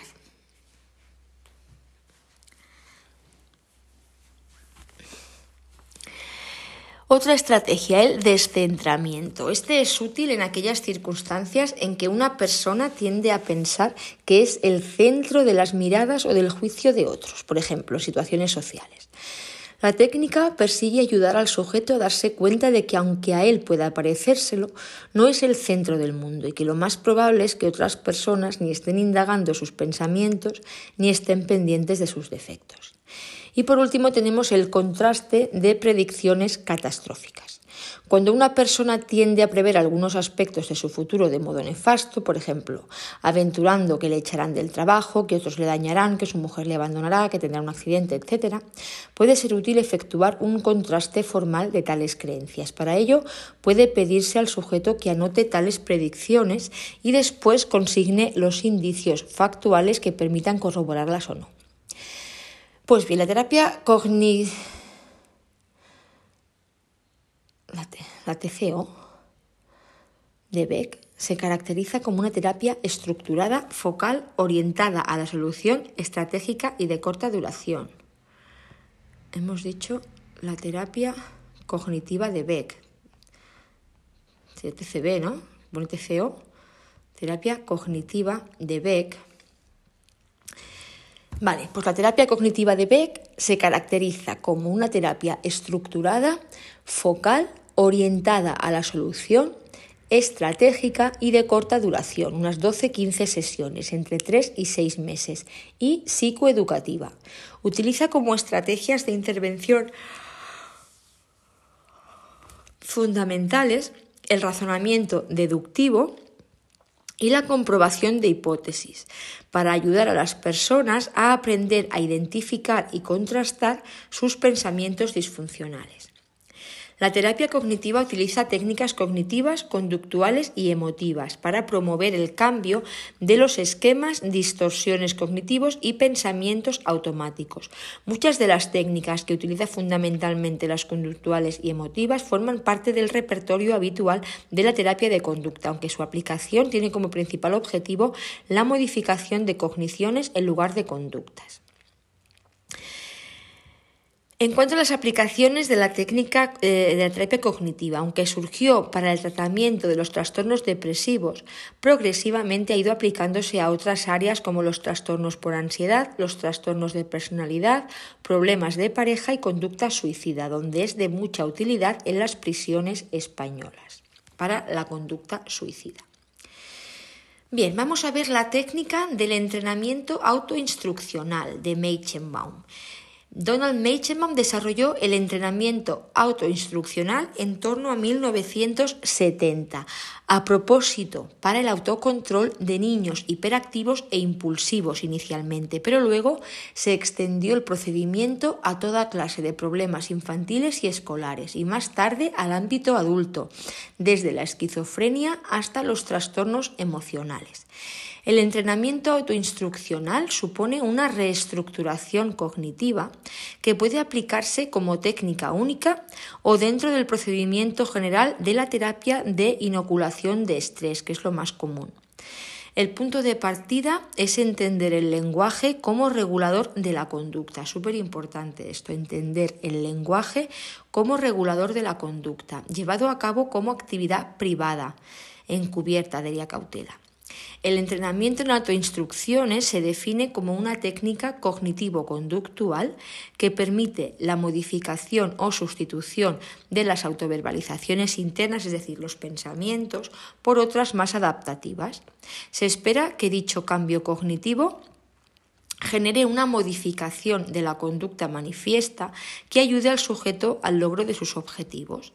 Las autoinstrucciones se definen como el conjunto de órdenes o instrucciones que el sujeto se da a sí mismo para el automanejo de su propia conducta durante su actuación. Esencialmente consiste en entrenar al sujeto para decirse cosas que orientan el curso de su conducta, permitiéndole definir la tarea a la que se enfrenta. ¿Qué he de hacer? ¿Qué se me pide que haga? Dirigir la atención a la tarea, en qué consiste este problema, veamos qué tengo delante, autorreforzarse, creo que lo estoy haciendo bien, lo estoy entendiendo.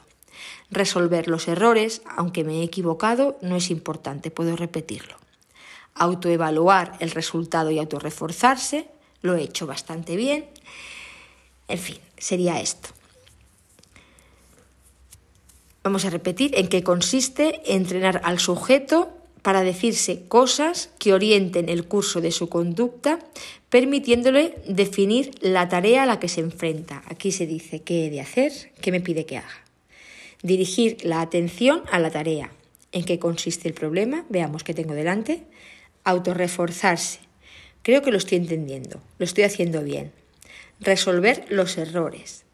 Aunque me he equivocado, no importa, lo puedo hacer de nuevo. Autoevaluar el resultado y autorreforzarse. Lo he hecho bastante bien. Pues bien, en una primera fase, eh, el terapeuta modela para que el sujeto lo observe. Cierto comportamiento a la vez que se va dando autoinstrucciones en voz alta. Posteriormente, en etapas sucesivas, el sujeto aprendiz efectuará la conducta mientras recibe instrucciones de parte del terapeuta. Después, dándose las instrucciones a sí mismo en voz alta, más tarde en voz baja y por último de manera encubierta, es decir, mentalmente. ¿Sí? Primero, el terapeuta modela la conducta, es él quien hace la conducta y las eh, autoverbalizaciones. Después, el terapeuta en voz alta le da las instrucciones al sujeto para que eh, lleve a cabo la conducta. Un eh, tercer paso sería que el sujeto se hace las autoverbalizaciones en voz alta y por último de forma encubierta mentalmente. Se presupone que como resultado del entrenamiento, el sujeto interiorizará la estrategia autoinstruccional en su repertorio de conducta y podrá de este modo resolver mejor sus problemas. Pues bien, para su puesta en práctica se requiere de modelado, ensayo de conducta y reestructuración cognitiva. Por lo tanto, el, procedimiento de entrenamiento en el uso del lenguaje interno lo podemos establecer en tres fases. Una primera fase educativa donde se facilita a la persona, al sujeto, al interno, una explicación de cómo se activa emocionalmente y qué debe hacer para cambiar esa sensación una segunda fase de ensayo de diálogo interno. Esta fase estaría integrada por cinco momentos que incluyen una serie de tareas tanto para el paciente como para el terapeuta. Según se exponen en Olivares y Méndez, serían fase de modelado, fase de guía externa en voz alta, fase de autoinstrucciones en voz alta, en voz muy baja y finalmente fase de autoinstrucciones encubiertas. Y por último tendríamos la fase de comprobación y práctica, donde se aplicaría lo aprendido en la fase anterior en distintas situaciones problemáticas y se comprueban los resultados. Bien, pues vamos a ver ahora la técnica de reestructuración racional sistemática de Goldfried, la TREC. Técnica de reestructuración racional sistemática de Goldfried y Goldfried. Se desarrolla a partir de la TREC con la idea de conseguir una mayor especificación del procedimiento TREC y adecuarlo a, un procedimiento de autocontrol, poniendo el énfasis más en el papel funcional de las creencias que en el papel racional. En esta técnica de reestructuración racional sistemática se parte de la TREC, pero se pone énfasis, se hace eh, más hincapié en el papel funcional más que en el papel racional de las creencias. Igualmente se destaca la conciencia de los pensamientos específicos y automanifestaciones que en la búsqueda de creencias racionales. Los presupuestos lógicos de la reestructuración racional sistemática son los mismos que los de la TREC. Lo que cambia es que la reestructuración racional de Goldfried es más sistemática y se enfoca a dotar a las personas de habilidades para afrontar situaciones ansiógenas o estresantes principalmente. La técnica de reestructuración racional sistemática, RRS, a partir de ahora, está estructurada y especificada con más claridad que el método de Ellis y presenta como variante frente a la TREC el ser concebida como técnica de afrontamiento. Se persigue con ella que quienes la practiquen estén en condiciones de ser sus propios terapeutas, porque han aprendido a resolver con éxito las tensiones de la vida diaria. El procedimiento se compone de cuatro pasos. 1. Información general al cliente sobre el importante papel de las cogniciones en la actuación emocional. 2. Ayudar al cliente a reconocer la irracionalidad de ciertas creencias ayudándose de la lista de creencias irracionales de Ellis. Aquí el terapeuta adoptará cualquier rol para hacer que el paciente encuentre pruebas de la irracionalidad de sus actitudes.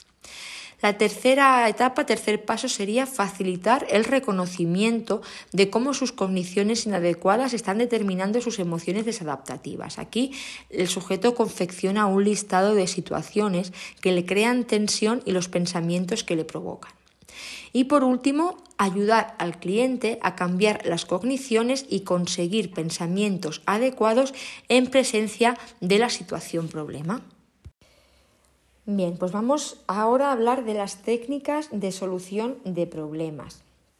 Esta perspectiva de solución de problemas en psicología parte de la consideración de que muchos problemas psicológicos y de comportamiento, especialmente en las relaciones personales, serían el resultado, más que de trastornos ingénitos del individuo, de su falta de competencia para encarar las demandas de las situaciones y conflictos interpersonales, o sea, de la falta de competencia más que trastornos cognitivos, es falta de habilidades, falta de competencia para encarar las demandas de las situaciones y los conflictos interpersonales.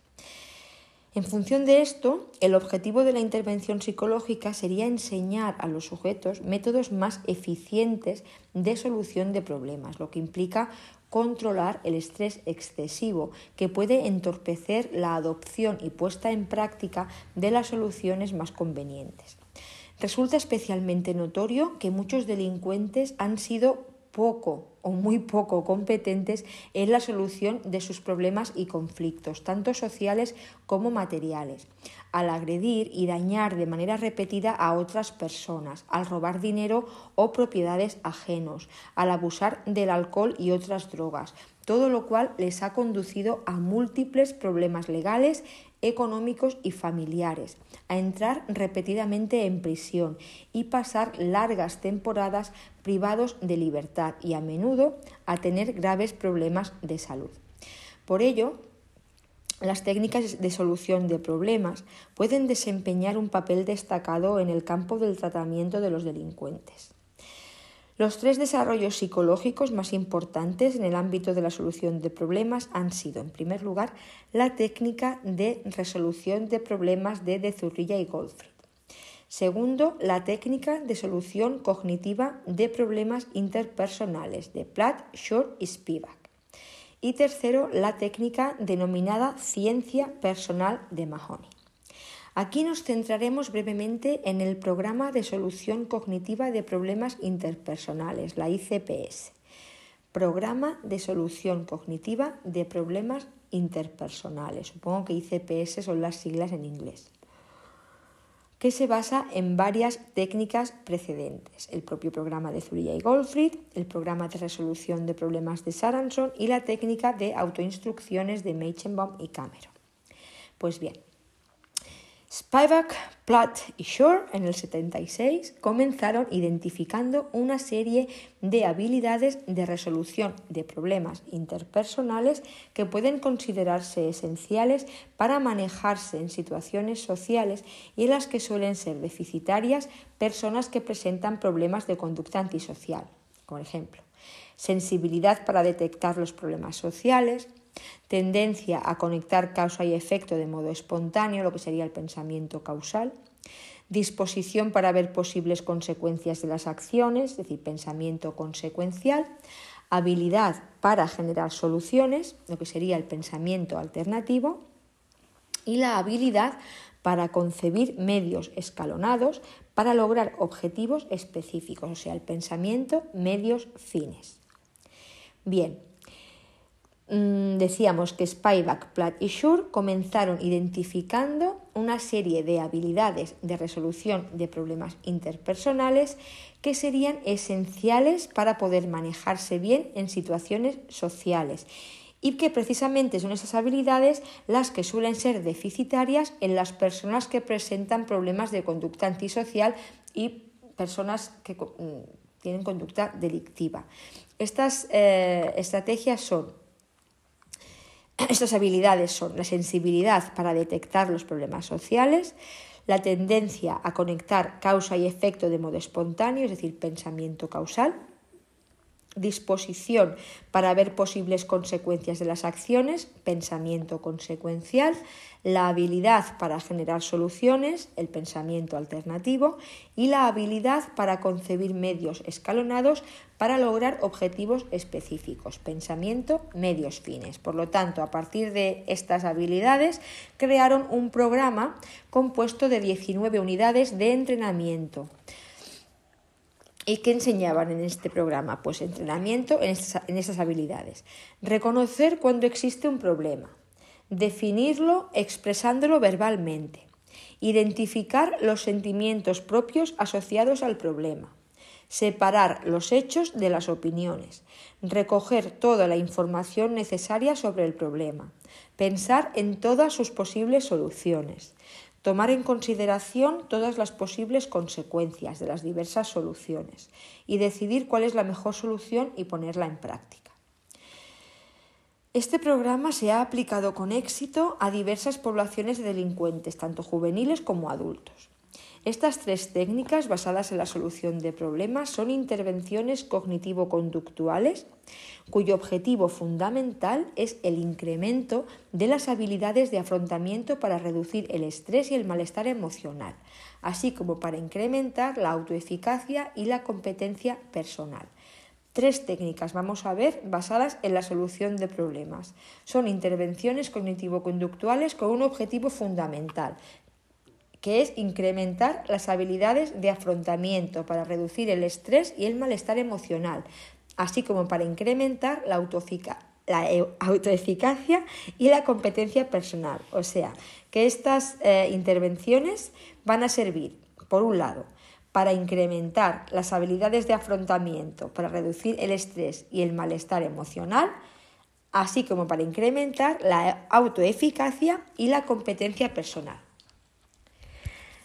La principal asunción de, de las terapias en solución de problemas es que los problemas psicopatológicos pueden entenderse como consecuencia de estrategias de afrontamiento ineficaces o desadaptativas y el objetivo general es incrementar la habilidad del individuo para afrontar las experiencias estresantes cotidianas y promover una mayor competencia cognitiva y conductual en el manejo de dichas situaciones. Vamos a ver un cuadro resumen de las principales aplicaciones de las técnicas de solución de problemas. Tenemos la terapia de la técnica de Zurilla y Goldfried. Esta se aplica en temas de adicciones, drogas como alcohol y tabaco, problemas académicos, competencia social, depresión, malos tratos, problemas comunitarios, estrés y ansiedad, agorafobia y conflictos de pareja. A población diversa, desde personas sin desajustes relevantes, pasando por personas con algún desajuste, hasta sujetos muy desajustados, en parejas, niños, drogodependientes. En cuanto a su eficacia, decir que resulta más eficaz cuando se utiliza combinada con otras técnicas. Esto en cuanto a la técnica de Dezurilla y Goldfried. Después tenemos la SPI de Spivak y Shore. Esto sería la solución de problemas interpersonales, ¿no? Se aplica a conductas desadaptativas en niños, impulsividad, inhibición, en adolescentes internados y en adultos, sobre todo en el tema de adicciones. Em, sobre todo en el contexto preventivo, donde se ha trabajado con todo tipo de sujetos con independencia de la edad, a partir de los cuatro años, y en poblaciones clínicas en pacientes psiquiátricos y drogodependientes. En cuanto a su eficacia, siempre se ha utilizado sin combinarla con otras terapias y ha resultado eficaz. Y en cuanto a la ciencia personal de Mahoney, se ha empleado en el tratamiento de la obesidad con sujetos adultos obesos Em, y para, lo que sea, mm, para lo que ha resultado eficaz. En cuanto a estas técnicas, primero hay que definir el estresor o las reacciones de estrés como un problema que se ha de resolver. Es decir, primero definir ese estresor eh, como un problema que se ha de resolver. Establecer unos objetivos realistas, lo más concretamente posibles. Generar una amplia gama de posibles cursos de acción alternativos. Imaginar y considerar cómo podrían responder otros sujetos si se les pidiera que trataran un problema similar que generara estrés. Evaluar los pros y contras de cada alternativa y ordenar las soluciones desde las menos a las más prácticas y deseables. Enseñar estrategias y conductas mediante imágenes, ensayos conductuales y práctica graduada. Poner en práctica la solución más aceptable y viable. Esperar algunos fracasos, pero autorreforzándose por haberlo intentado. Y reconsiderar el problema original a la luz del resultado de intento de solución. Y pasamos ahora a las técnicas de habilidades de enfrentamiento. A mí me gusta más llamarlas técnicas de habilidades de afrontamiento. Las terapias de entrenamiento en habilidades de afrontamiento, ¿ves? Se centran en las maneras en que una persona puede afrontar o responder más efectivamente a un problema dado. Afrontar o responder más efectivamente a un problema dado. Dentro del procesamiento de la información, la distinción primera entre habilidades de solución de problemas, habilidades sociales y de afrontamiento es el primer tipo de terapias es que, es que el primer tipo de terapias se centra, o sea, las, las habilidades de solución de problemas se centran en la valoración de aspectos del problema. El segundo, las habilidades sociales, se centra en valorar los aspectos de la persona, mientras que el tercero, el que nos ocupa, que son las habilidades de afrontamiento, eh, enfatiza el uso de respuestas adaptativas para el problema que se ha identificado, lo que es lo mismo, el ajuste persona-situación. Realmente estos tres tipos de terapia son complementarios y no sorprende que en la práctica clínica se utilicen formando un paquete de tratamiento. Las técnicas de afrontamiento fueron diseñadas inicialmente por el tratamiento de la ansiedad, aunque con posterioridad se han aplicado a todo tipo de alteraciones. En general, tratan de transmitir a la persona, al sujeto, la sensación de que puede llegar a adquirir la capacidad de controlar aspectos que hasta entonces había considerado incontrolables. Había señala como características esenciales de esos procedimientos de afrontamiento la presentación al cliente como métodos activos para el manejo de diferentes situaciones, la posibilidad de ser empleados ante los primeros signos de ansiedad y diseñados para su utilización en la vida real. De esta clasificación para este tipo de técnicas vamos a abordar en este apartado las dos siguientes, la inoculación de estrés de Meichenbaum y el entrenamiento en el manejo de la ansiedad de Schuin. Bien, en primer lugar, la inoculación al estrés. El diseño inicial de esta técnica de inoculación de estrés por parte de Meichenbaum a mediados de los 70 tuvo como objetivo el tratamiento específico de las fobias y consistía en, esencialmente en enseñar al sujeto a disminuir su activación fisiológica y reemplazar sus interpretaciones negativas de las situaciones temidas disminuir la activación fisiológica y reemplazar esas interpretaciones negativas de las situaciones temidas. Esto en el marco de las fobias específicas. Posteriormente, el procedimiento se hizo más complejo y multifacético y se dirigió a múltiples problemas psicológicos y de comportamiento, entre los que se incluyen el tratamiento de delincuentes juveniles y adultos, con especiales problemas de descontrol emocional y también el tratamiento de víctimas de distintos tipos de agresión. Uno de los tratamientos más conocidos para el tratamiento de la ira es el diseñado por Novaco y sus colaboradores en el Hospital Estatal de California a partir del programa de inoculación al estrés de Meichenbaum. El punto de partida de la inoculación de estrés, eh, en lo que aquí nos concierne, es que la respuesta de ira o cólera es el resultado de la interacción entre una activación fisiológica excesiva y una interpretación distorsionada de dicha activación como amenazante. Tanto la activación que se precipita como el pensamiento que la interpreta como amenazante se consideran inapropiados en cuanto que generalmente no se corresponden con una amenaza real de la situación. Esta técnica ha ido evolucionando desde su desarrollo inicial hasta que, hasta que el mismo Meichenbaum llega a presentarla como una forma de actuar más que como una técnica aplicable a todos los, todos los trastornos y situaciones relacionadas con el estrés y con utilidad en ámbitos diversos, la clínica, organizaciones laborales, deporte, etc. En todo caso, es una estrategia preventiva que permite dotar a los sujetos de una mayor capacidad, es decir, habilidad, para afrontar situaciones difíciles de ansiedad y dolor. El objetivo de la inoculación al estrés es desarrollar en los sujetos las habilidades y destrezas para disminuir o anular la tensión y la actividad fisiológica, así como sustituir las antiguas interpretaciones negativas por pensamientos positivos. El entrenamiento en inoculación de estrés se lleva a cabo en tres fases interrelacionadas, como hemos estado viendo a lo largo de todo el tema. La primera sería la fase de conceptualización, equivalente a la fase educativa. Segunda, fase de adquisición y entrenamiento en habilidades de afrontamiento. Y una tercera fase, la última, sería la de aplicación de las habilidades adquiridas.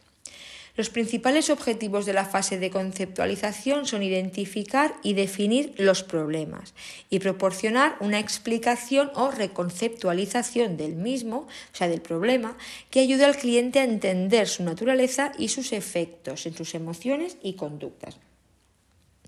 En la fase de adquisición y entrenamiento en habilidades de afrontamiento se revisan, aprenden y entrenan durante las sesiones estrategias de afrontamiento cognitivas, conductuales y de control emocional que permitan abordar las situaciones específicas generadoras de estrés.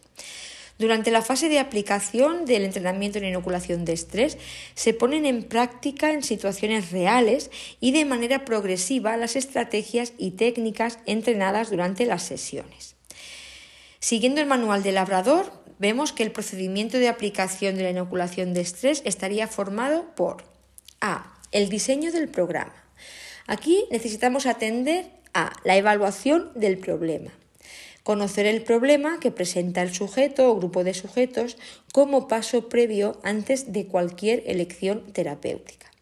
Se acostumbra a realizar una clasificación de problemas que ayudan a situar el que ahora se nos presenta y son problemas situacionales, problemas perceptivos y del procesamiento de la información, problemas de control de la respuesta psicofisiológica y problemas de comportamientos motores inadecuados. Esto sería en función de los problemas identificados, se pasa a la selección de estrategias.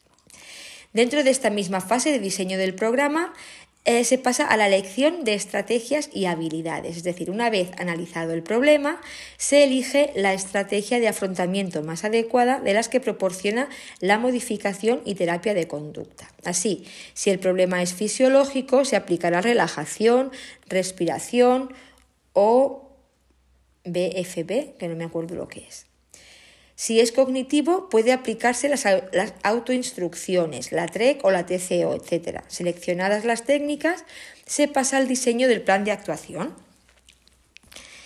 Vale, en el diseño del plan de actuación, dentro del diseño del programa, depende del tipo de problema a tratar, como hemos dicho, pero es necesario establecer una planificación previa al entrenamiento propiamente dicho de las fases de la inoculación de estrés. Se recomienda entonces delimitar el número total de horas que se van a invertir. Adaptarse a las tres fases propuestas por Mecheman, dedicándole a la primera entre el 10-20% del tiempo total, a la segunda entre el 60-70% y a la tercera entre el 15 y el 20%.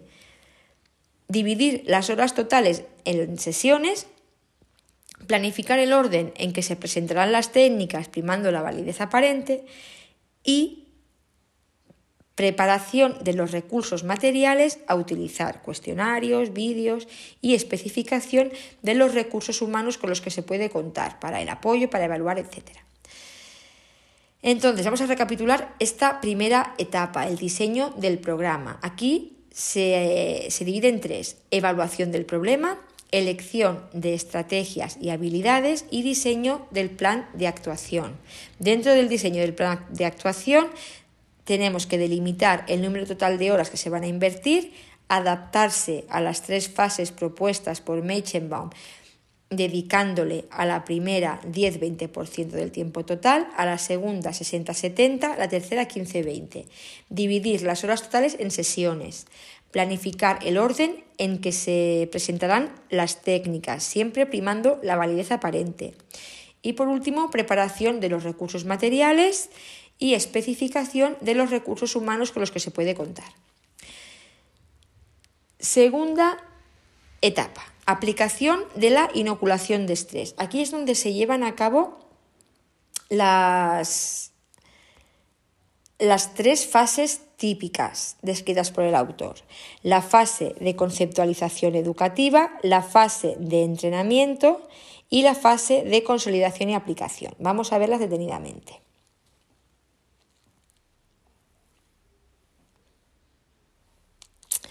En la fase de conceptualización eh, educativa, se proporciona información al paciente sobre la forma en que son generadas las emociones distorsionadas, cómo se generan esas emociones distorsionadas, subrayando el papel de las variables cognitivas y las creencias o suposiciones. Aquí se suele utilizar el conocido modelo de Yaremko para explicar cómo ocurren los problemas. Igualmente se ayuda a definir el problema de forma operativa, utilizando autorregistros, imaginación o cualquier otro medio.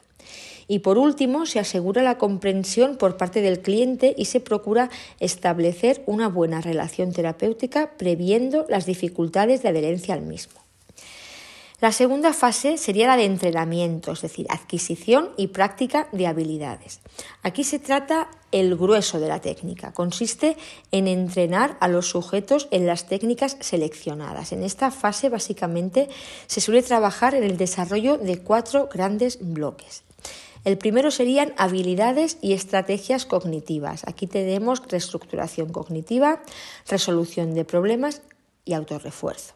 Segundo bloque, habilidades de control de la activación emocional, relajación, elaboración de una jerarquía de situaciones estresantes, respiración y acompañando esta fase la técnica de autoinstrucciones. Tercer bloque, habilidades conductuales como exposición, modelado y ensayo de conducta.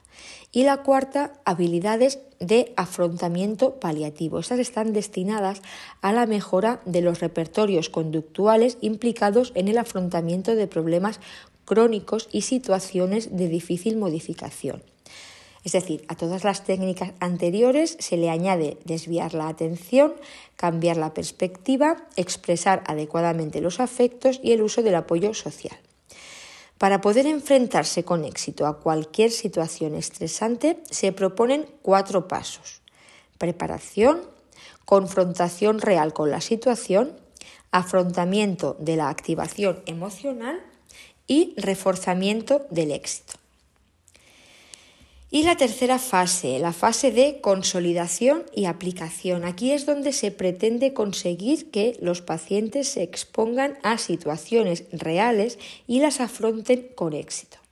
Sin embargo, antes es necesario dotarles de un conjunto de estrategias que mejoren la coordinación en el afrontamiento. Se trata de que el paciente formule su plan de actuación, donde debe incluirse preparación para una situación estresante, afrontamiento de esa situación, como lo que hemos dicho antes, prevención de crisis durante el afrontamiento, recompensa posterior a una ejecución correcta y afrontamiento de fracasos y recaídas.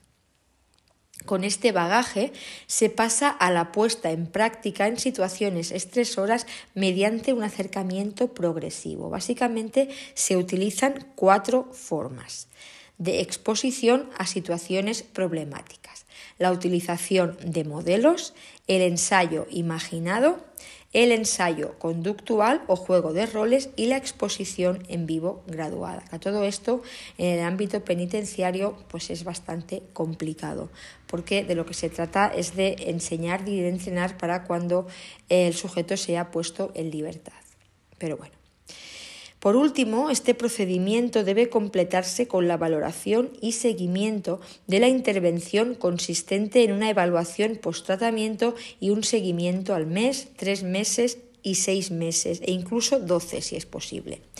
En cuanto a las aplicaciones de este programa, es de destacar su utilidad en problemas médicos como abuso de sustancias, obesidad, dolor crónico, afrontamiento de intervenciones quirúrgicas, diabetes, atención a víctimas ante el terrorismo, violaciones, accidentes y catástrofes y poblaciones específicas, reclutas para tratar la agresividad y la ira. Y en cuanto al, entrenamiento en el manejo de la ansiedad, eh, decir que el entrenamiento en el manejo de la ansiedad surgió para llenar el vacío existente en el área de los tratamientos de los problemas de ansiedad generalizada. Dado lo difuso de los estímulos que desencadenan la ansiedad generalizada, el procedimiento consiste en enseñar al cliente a prestar atención a los primeros indicios claros de una respuesta de ansiedad. Esta técnica, a diferencia de la desensibilización sistemática, se basa más en el trabajo con la experiencia de ansiedad en sí misma que con las situaciones que la disparan. Por ello, según los autores de este procedimiento, el cliente puede alcanzar el control de sus estados de ansiedad con independencia de que sea o no capaz de llegar a la determinación de las causas de tales estados. Por consiguiente, el entrenamiento en el manejo de la ansiedad se orienta a la identificación de las primeras señales de ansiedad para poner en práctica conductas adaptativas que tienen como objetivo disminuir la respuesta de ansiedad. Para conseguirlo, se entrena al sujeto a que aprenda a discriminar e identificar las respuestas generadas por la situación ansiógena y para que aprenda a poner en marcha las habilidades de relajación de forma contingente a la aparición de las primeras respuestas de ansiedad, a fin de controlar tanto su duración como su intensidad. En un principio, este método suponía un procedimiento de exposición encubierta a los propios estímulos interoceptivos que suelen generarse en la ansiedad generalizada, trastorno que carece de estímulos exteroceptivos identificables. El último y fundamental paso del entrenamiento en el manejo de la ansiedad se basa en la presentación de las escenas de ansiedad sin escape, de modo que se impide el reforzamiento negativo de la evitación y por el contrario se refuerza la conducta de afrontamiento activo.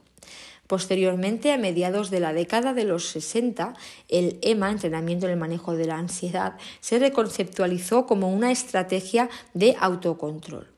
Por su parte, autores como Cáncer la encuadran entre los procedimientos de autogestión junto a la desensibilización autodirigida y la reestructuración racional sistemática. El EMA es un programa estructurado fundamentalmente en cinco sesiones básicas. Sin embargo, el número total de sesiones puede variar en función del progreso que vaya experimentando el cliente. Se trata de un procedimiento que se basa fuertemente en la imaginación, tanto para evocar las situaciones elicitadoras que van a generar respuestas de ansiedad a través de recuerdos de situaciones ansiógenas, como para imaginar situaciones que ayuden al sujeto a generar su estado de relajación. Hay que evaluar la capacidad de los sujetos para generar respuestas cognitivas y, en caso necesario, entrenar al sujeto en este menester.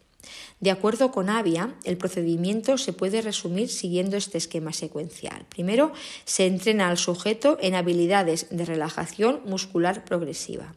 Segundo, se induce experimentalmente ansiedad mediante instrucciones y sugestión.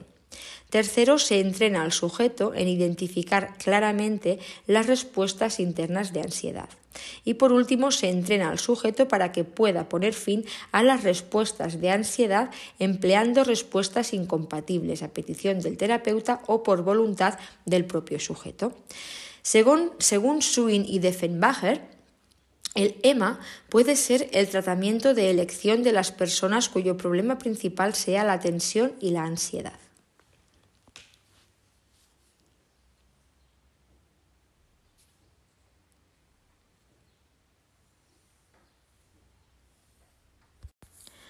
Bien, decíamos que según Swin y Defenbacher, el EMA puede ser el tratamiento de elección de las personas cuyo problema principal sea la tensión y la ansiedad, pero añaden que puede resultar de utilidad como componente de un programa terapéutico más amplio para otros problemas como la ira, el patrón de conducta tipo A y la fobia social. Bien, pues dicho esto, vamos a pasar a ver ahora el punto de cognición y conducta.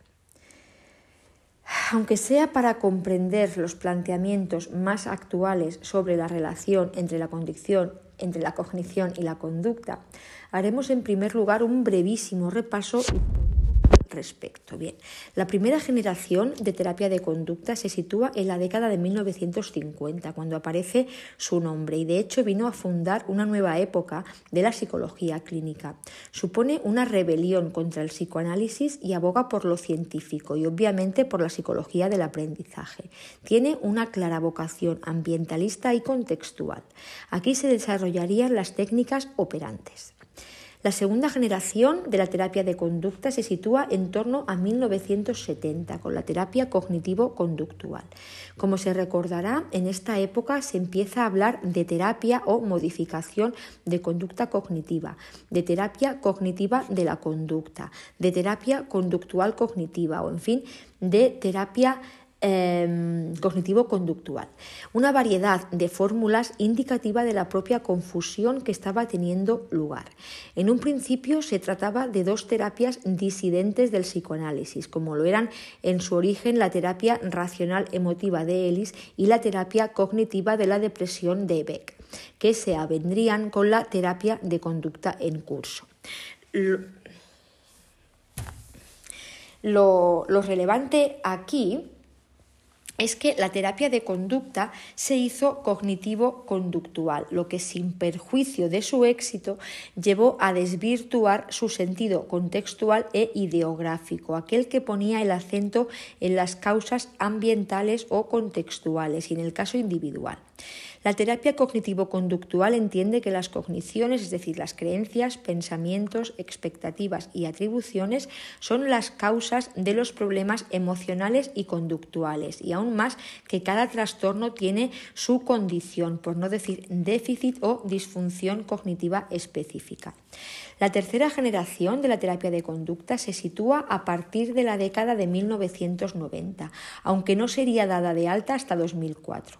La emergencia de esta nueva generación se debe tanto al desarrollo del análisis de la conducta y del conductismo radical como a las limitaciones de la terapia cognitivo-conductual, a pesar de sus reconocidas aportaciones. Pues bien, en base a lo anterior, la segunda generación, que precisamente ha quedado expuesta en epígrafes anteriores, entiende una relación directa entre cognición y conducta. Esto es, las personas se componen, se comportan como lo hacen sencillamente porque, porque albergan una serie de cogniciones identificables. Según esta tradición, si seguimos la clásica secuencia ABC, los sucesos pueden ser identificados sin mayor dificultad. A ellos seguiría la cognición, es decir, la interpretación, y de ella se obtendría la conducta. En cuanto a la tercera generación, las aportaciones más importantes se podrían situar en el marco general de un replanteamiento contextual de la psicología clínica. Algunos autores hablan precisamente de replanteamiento, porque al menos la terapia de conducta en su primera generación tenía una vocación contextual que parece que se ha recuperado en esta tercera generación. Como decíamos, hasta ahora hemos abordado el contenido de las técnicas cognitivas más clásicas, de las cuales podría entenderse cierta dualidad en cuanto a la separación clásica entre cognición y conducta. El mismo nombre de terapias cognitivo-conductuales delata el dualismo desde el cual se entiende la conducta humana. Este dualismo conceptual entendería que las leyes de lo cognitivo son distintas de las leyes que rigen la conducta. Yendo algo más allá, desde la tradición puramente cognitiva se habría llegado a la creación de psicopatología y de entidades clínicas a raíz de lo que la gente piensa, es decir, distorsiones cognitivas, sesgos atribucionales, etc. Esta vuelta a lo contextual plantearía precisamente la desmedicalización de los problemas psicológicos. La aportación de la tercera generación concierne a la psicopatología, ofreciendo en este caso alternativas a las categorías al uso, como por ejemplo el trastorno de evitación experiencial, a la evaluación, reofreciendo el análisis funcional, ahora apto también para los eventos privados y por supuesto al tratamiento. La aportación de la tercera generación afecta evidentemente a las clasificaciones de psicopatología que aún hoy están basadas en un modelo dualista y organicista. Por ejemplo, desde la terapia de aceptación y compromiso se propone el concepto de evitación experiencial para aglutinar lo característico de la gran mayoría de trastornos psicológicos, la evitación de los eventos internos, es decir, de los pensamientos, las emociones y los recuerdos como el origen del comportamiento desadaptativo. Esta resignificación de lo interno y lo privado ha hecho reflotar el análisis funcional de la conducta, que ahora también sirve para analizar los eventos privados y por supuesto también ha modificado la forma de entender el tratamiento psicológico. En esta evolución que afecta de lleno a la consideración de la relación entre la cognición y la conducta, merece la pena detenerse en algunas propuestas específicas con nombre propio, como fueron la terapia de aceptación y compromiso de Hayes, la psicoterapia analítica funcional de Kohlberg y la terapia de conducta dialéctica de Linehan. Estas terapias ya fueron reconocidas en sus comienzos como psicoterapias conductistas radicales. Siguiendo en esta línea, merece la pena, por ejemplo, mencionar la terapia de activación conductual. es interesante reparar en que esta terapia, la terapia de activación conductual, surge de estudios consistentes en el desmantelamiento de componentes de la terapia cognitiva de la depresión de Beck. El desmantelamiento es una de las formas que hay de evaluar el impacto que tiene cada uno de los elementos de una técnica o terapia se desgranan los principios componentes de una terapia y se aplica por separado a diferentes muestras equivalentes de sujetos. De esta forma se puede conocer el efecto diferencial de las técnicas y de las diferentes combinaciones y secuencias concretas de componentes, de forma que se optimicen los resultados de las mismas. En el caso de la terapia cognitiva de Beck, el desmantelamiento de sus componentes mostró que el realmente decisivo es el conductual. A partir de estos hallazgos, el componente conductual fue tomando importancia como terapia por sí misma, dando lugar a la citada terapia de activación conductual, que mm, abandona el análisis y reestructuración de las cogniciones y se basa en el aumento de la actividad y la oportunidad de obtener mediante ella reforzamiento.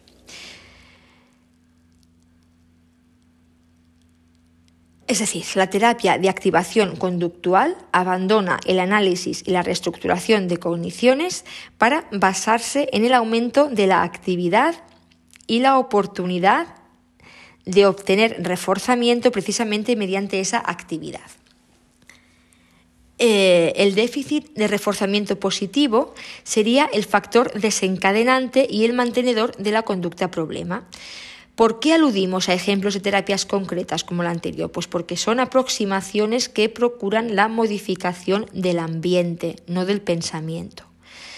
Se parte de un entendimiento contextual e ideográfico de la conducta humana, sin suponer de entrada ningún déficit de conducta o de pensamiento. ¿Qué relación existe, pues, entre cognición y conducta? ¿Cuál de ambas entidades explica el comportamiento de las personas. Pues bien, lo que tendríamos, tal cual hemos planteado, es una evolución nada sencilla, consistente en un primer lugar en una primera generación referida a la terapia de conducta clásica, apoyada en el cambio directo del comportamiento mediante el manejo de contingencias.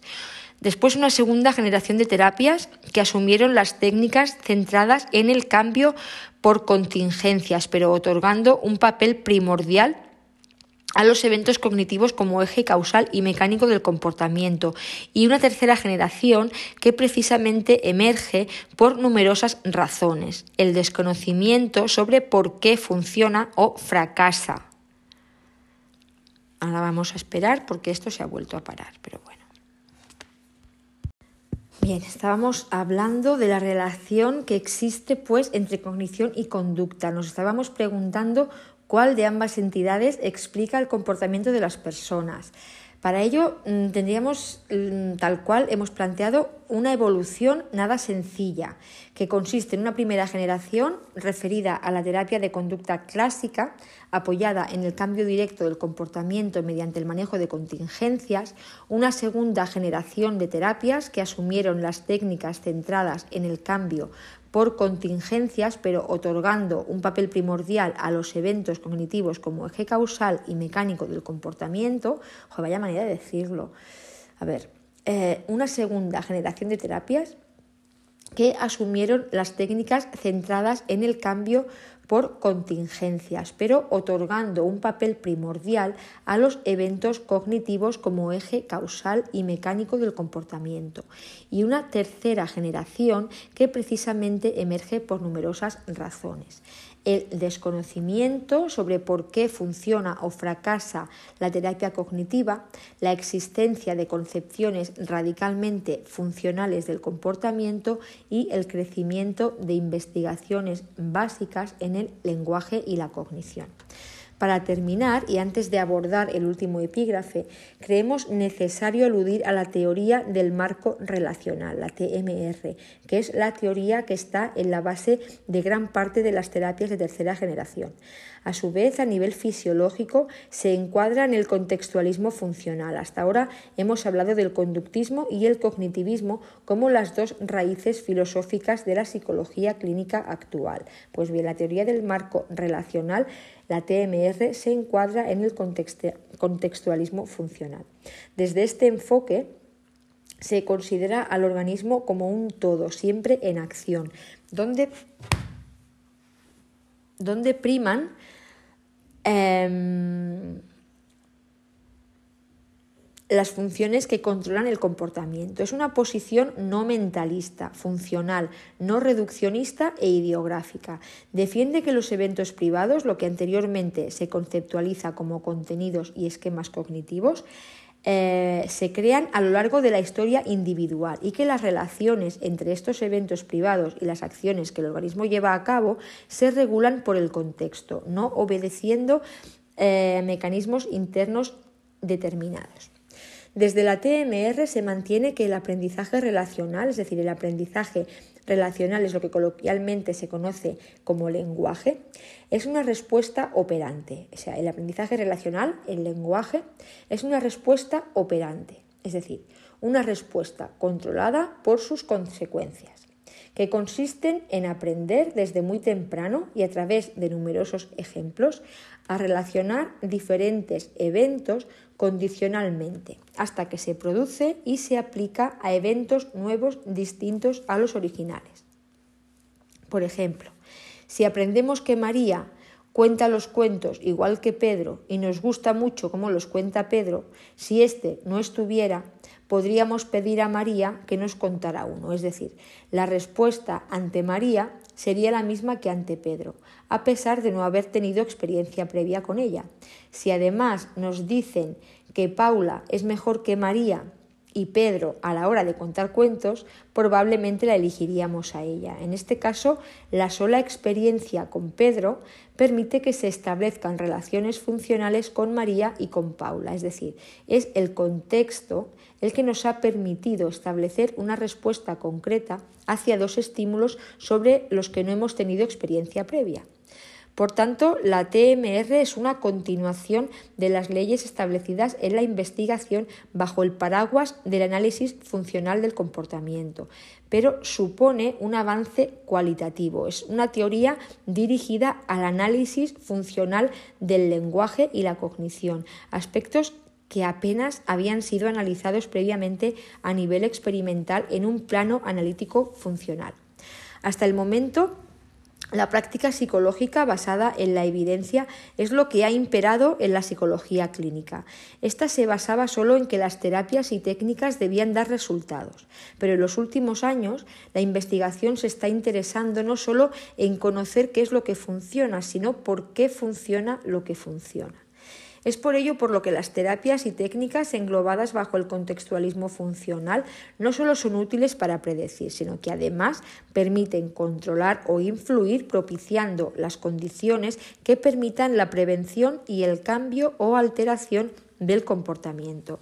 Esta pretensión que tienen las terapias de tercera generación, fundamentadas en la TMR, de abordar el funcionamiento del lenguaje y la cognición en el ámbito aplicado, es lo que nos lleva necesariamente al último epígrafe, abordando una dimensión aplicada de lo que estamos planteando. Este epígrafe último es la cognición en el campo aplicado y su relación con el lenguaje. Pues bien, este es un epígrafe que conecta la cognición y el lenguaje desde una perspectiva aplicada y por tanto nos obliga a atender a esa dimensión práctica en la que ambos constructos se relacionan. Una de las primeras cuestiones que, que podríamos señalar, siempre desde lo aplicado, es si existe alguna relación entre el lenguaje y la cognición en el éxito o desarrollo terapéutico. Esto nos interesa por dos motivos. En primer lugar, porque estamos insertos en un tema de tratamiento y en segundo lugar, porque hablamos de un campo aplicado, sin lugar a dudas. Las dos observaciones eh, anteriores nos obligan a orientar este punto del tema hacia el campo de la aplicación real y práctica de la intervención clínica, obviamente. En primer lugar, y si respetamos una posición cognitiva, teniendo en cuenta que la reestructuración cognitiva utiliza un soporte verbal para su aplicación, es de suponer que trabajando sobre la conducta verbal consigamos los mismos cambios que cuando hacemos reestructuración de pensamientos y esquemas cognitivos, sobre todo teniendo en cuenta que finalmente los cambios en las cogniciones, ya sea a un nivel superficial, pensamientos automáticos o a un nivel más profundo de esquemas mentales, hemos de medirlos por cambios en las verbalizaciones. Esto, como resulta obvio, estaría conectando de forma directa la cognición y el lenguaje. Algunos autores han abordado la hipótesis de que la reestructuración y específicamente el debate es un procedimiento verbal que se desarrolla para conseguir el cambio en la forma de pensar de una persona y en esos esquemas o creencias fuertemente arraigadas que supuestamente están en la base de las distorsiones cognitivas. En lo que respecta al propio proceso de reestructuración relacionado directamente con lo cognitivo, deberíamos en este punto valorar la idea de que en cuanto al ámbito clínico se refiere, no hay otra forma de modificar los pensamientos que a través del cambio en las verbalizaciones. Pues bien, profundizando un poco más en lo que acabamos de decir. La técnica de reestructuración cognitiva podría analizarse como un proceso de condicionamiento verbal, en el cual la conducta verbal del terapeuta tiene una determinada función, discriminativa, reforzante, de castigo, motivadora, etc. Y va moldeando el comportamiento del cliente, en este caso del interno. Considerar de esta manera el proceso de reestructuración permite, en primer lugar, un análisis experimental de los procesos que lo sustentan. En segundo lugar, aumentar la eficacia terapéutica, ya que un terapeuta conocedor de las leyes de aprendizaje asociativo que explican tales procesos podría manejar voluntariamente las distintas funciones que su conducta puede desempeñar en sesión. Este planteamiento respecto a la conducta verbal es el que siguen todas las terapias desarrolladas en el marco del enfoque contextual. Estas conciben el proceso terapéutico como un proceso dialéctico, en el que la marcha del mismo es una función de las contingencias habidas en cada momento en un marco de actuación abierto que permite que ciertas formas de comportamiento del cliente queden seleccionadas por las contingencias generadas por el terapeuta. Repetimos esto, ¿vale? Este planteamiento respecto a la conducta verbal es el que siguen todas las terapias mm, en este marco del enfoque contextual que hemos dicho. Estas terapias conciben el proceso terapéutico como un proceso dialéctico, en el que la marcha del mismo es una función de las contingencias habidas en cada momento en un marco de actuación abierto que permite que ciertas formas de comportamiento del sujeto queden seleccionadas por las contingencias generadas por el terapeuta. De acuerdo con Catania, Matthews y Simov, moldear lo que la gente dice acerca de lo que hace parece ser una forma más eficaz de cambiar su conducta, que incluso si se moldea la conducta directamente y desde luego que si se dan las instrucciones para que se haga. El planteamiento que se menciona aquí es, en cierto modo, inverso a la aplicación clínica habitual. Si lo que queremos es que el cliente cambie lo que se dice para que dicho cambio le permita cambiar lo que hace y o lo que siente, ayudémoslo en la búsqueda de esas verbalizaciones alternativas. Y en este punto es donde entra el moldeamiento. Sabemos que la mejor forma de conseguir una conducta final es a través del refuerzo de aproximaciones sucesivas. Este procedimiento se desarrollará con mayor seguridad si se aplican una serie de principios operantes tan conocidos como elementales. El uso de discriminativos claros, el refuerzo de pasos intermedios que estén en el repertorio conductual del sujeto, el castigo o la extinción de los pasos previos ya conseguidos o de aquellos que vayan en una dirección alejada de la conducta meta y la explicación de dicha conducta meta final. Si establecemos un, paralelismo entre este procedimiento y la reestructuración cognitiva, o más bien si aplicamos lo que sabemos de moldeamiento a esta otra técnica, llegaríamos a la conclusión de que la reestructuración cognitiva se optimizaría si hacemos preguntas claras y que incluyan o sean precedidas por información y o motivación acerca de la respuesta correcta, es decir, verbalizaciones discriminativas y verbalizaciones con función de preparación. También si reforzamos claramente las respuestas que se acerquen a la meta, no solo que sean metas, sino también las que se acerquen a ella, y castigamos las que se alejen, verbalizaciones con función de refuerzo y de castigo de pasos intermedios. También si no extinguimos las respuestas confusas e intentamos ayudar al sujeto a que emita la verbalización que queremos que diga, es decir, moldeamos esas respuestas confusas reforzando, castigando y emitiendo discriminativos claros y si decimos claramente a dónde queremos llegar, cuál es esa verbalización final que estamos esperando para reforzarla convenientemente e intentar que se convierta en una nueva directriz de su vida. Pues bien, bajo esta visión se considera que la conducta verbal, ya sea manifiesta o encubierta, es conducta y como tal ha de ser analizada y tratada. Las conductas verbales se pueden definir como clases funcionales operantes que pueden tener consecuencias tanto verbales, o sea, una contestación, como no verbales, acciones de otros a petición del hablante, emociones en otros o en el propio hablante. En tanto que un tema de tratamiento y atendiendo sobre todo a la naturaleza de este epígrafe, nos gustaría concluir aludiendo a que muchas investigaciones realizadas sobre el proceso terapéutico llevan a destacar algunos pilares fundamentales de la terapia psicológica. Por ejemplo, el análisis de la conducta verbal durante la interacción terapéutica. Análisis de la conducta verbal durante la interacción terapéutica. Aunque la terapia es fundamentalmente hablada, hasta muy recientemente no se ha planteado un estudio formal de la interacción verbal entre el psicólogo y el paciente, el cliente, y una conceptualización de lo que se dice en terapia como una conducta clínicamente relevante. La conducta encubierta cognitiva tiene las mismas características y puede ser abordada de la misma forma que la conducta manifiesta. El hecho de que sea encubierta no cambia la cualidad de la conducta, ni la hace inobservable, ya que al menos es siempre observable por un observador, uno mismo. Y ese observador la puede hacer pública a través, aunque no exclusivamente, de sus verbalizaciones. Y por último, en terapia, el procedimiento principal para tener acceso a las cogniciones del cliente es precisamente lo que nos dice sobre lo que piensa, la famosa técnica de reestructuración cognitiva, un clásico en los manuales del enfoque cognitivo-conductual únicamente.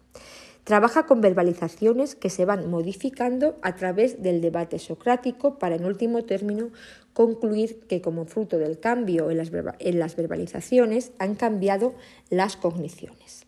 Bien. Pues con esto daríamos por acabado el tema 56, temas cognitivas. Tiene muchísima chicha, mm, mucho, mucho, mucho. Y me gusta esta última parte de la, la cognición en el campo aplicado y su relación con el lenguaje. Tenemos aquí una última aclaración antes de terminar el tema respecto al modelo Yaremko, que antes cuando lo he mencionado yo también me he quedado bastante pillada.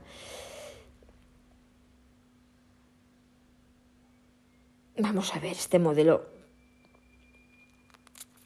Es un intento de modelo explicativo que pretende sistemizar la fase educativa es el de Yarenko. Este modelo eh, sitúa como causa de inicio la presencia de un estímulo o configuración estimular conceptualizada como aversiva en base a la historia de aprendizaje.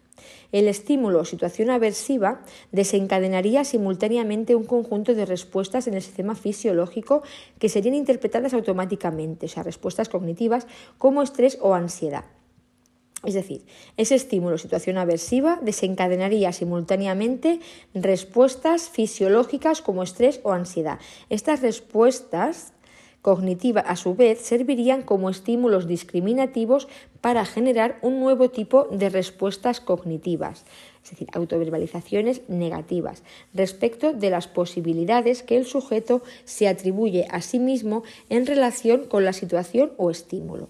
La evaluación negativa de las posibilidades del sujeto para hacer frente a las demandas de la situación le llevaría a incrementar la activación fisiológica y esta, de nuevo, a la interpretación automática de dichas respuestas como ansiógenas o estresantes, volviendo así a el ciclo. Por entonces tenemos activación fisiológica indiferenciada ante un estímulo estresante o una situación aversiva. De ahí interpretación automática de la situación como ansiógena o estresante. Entonces, esto nos lleva a autoverbalizaciones negativas sobre las propias posibilidades de esta, situación, lo que de nuevo nos llevaría a la activación fisiológica indiferenciada, o sea, un círculo vicioso en el que tenemos, en primer lugar, un estímulo estresante, una situación aversiva, que provoca una activación fisiológica indiferenciada. Nosotros la interpretamos eh, de forma automática eh, como, ansiógena o estresante esa situación. De forma que hacemos autoverbalizaciones negativas sobre las posibilidades propias que tenemos en esa situación, lo que a su vez nos da más miedo todavía, más estrés y más ansiedad. El modelo de Yaremko. Ahora sí, hasta aquí este maravilloso tema 56.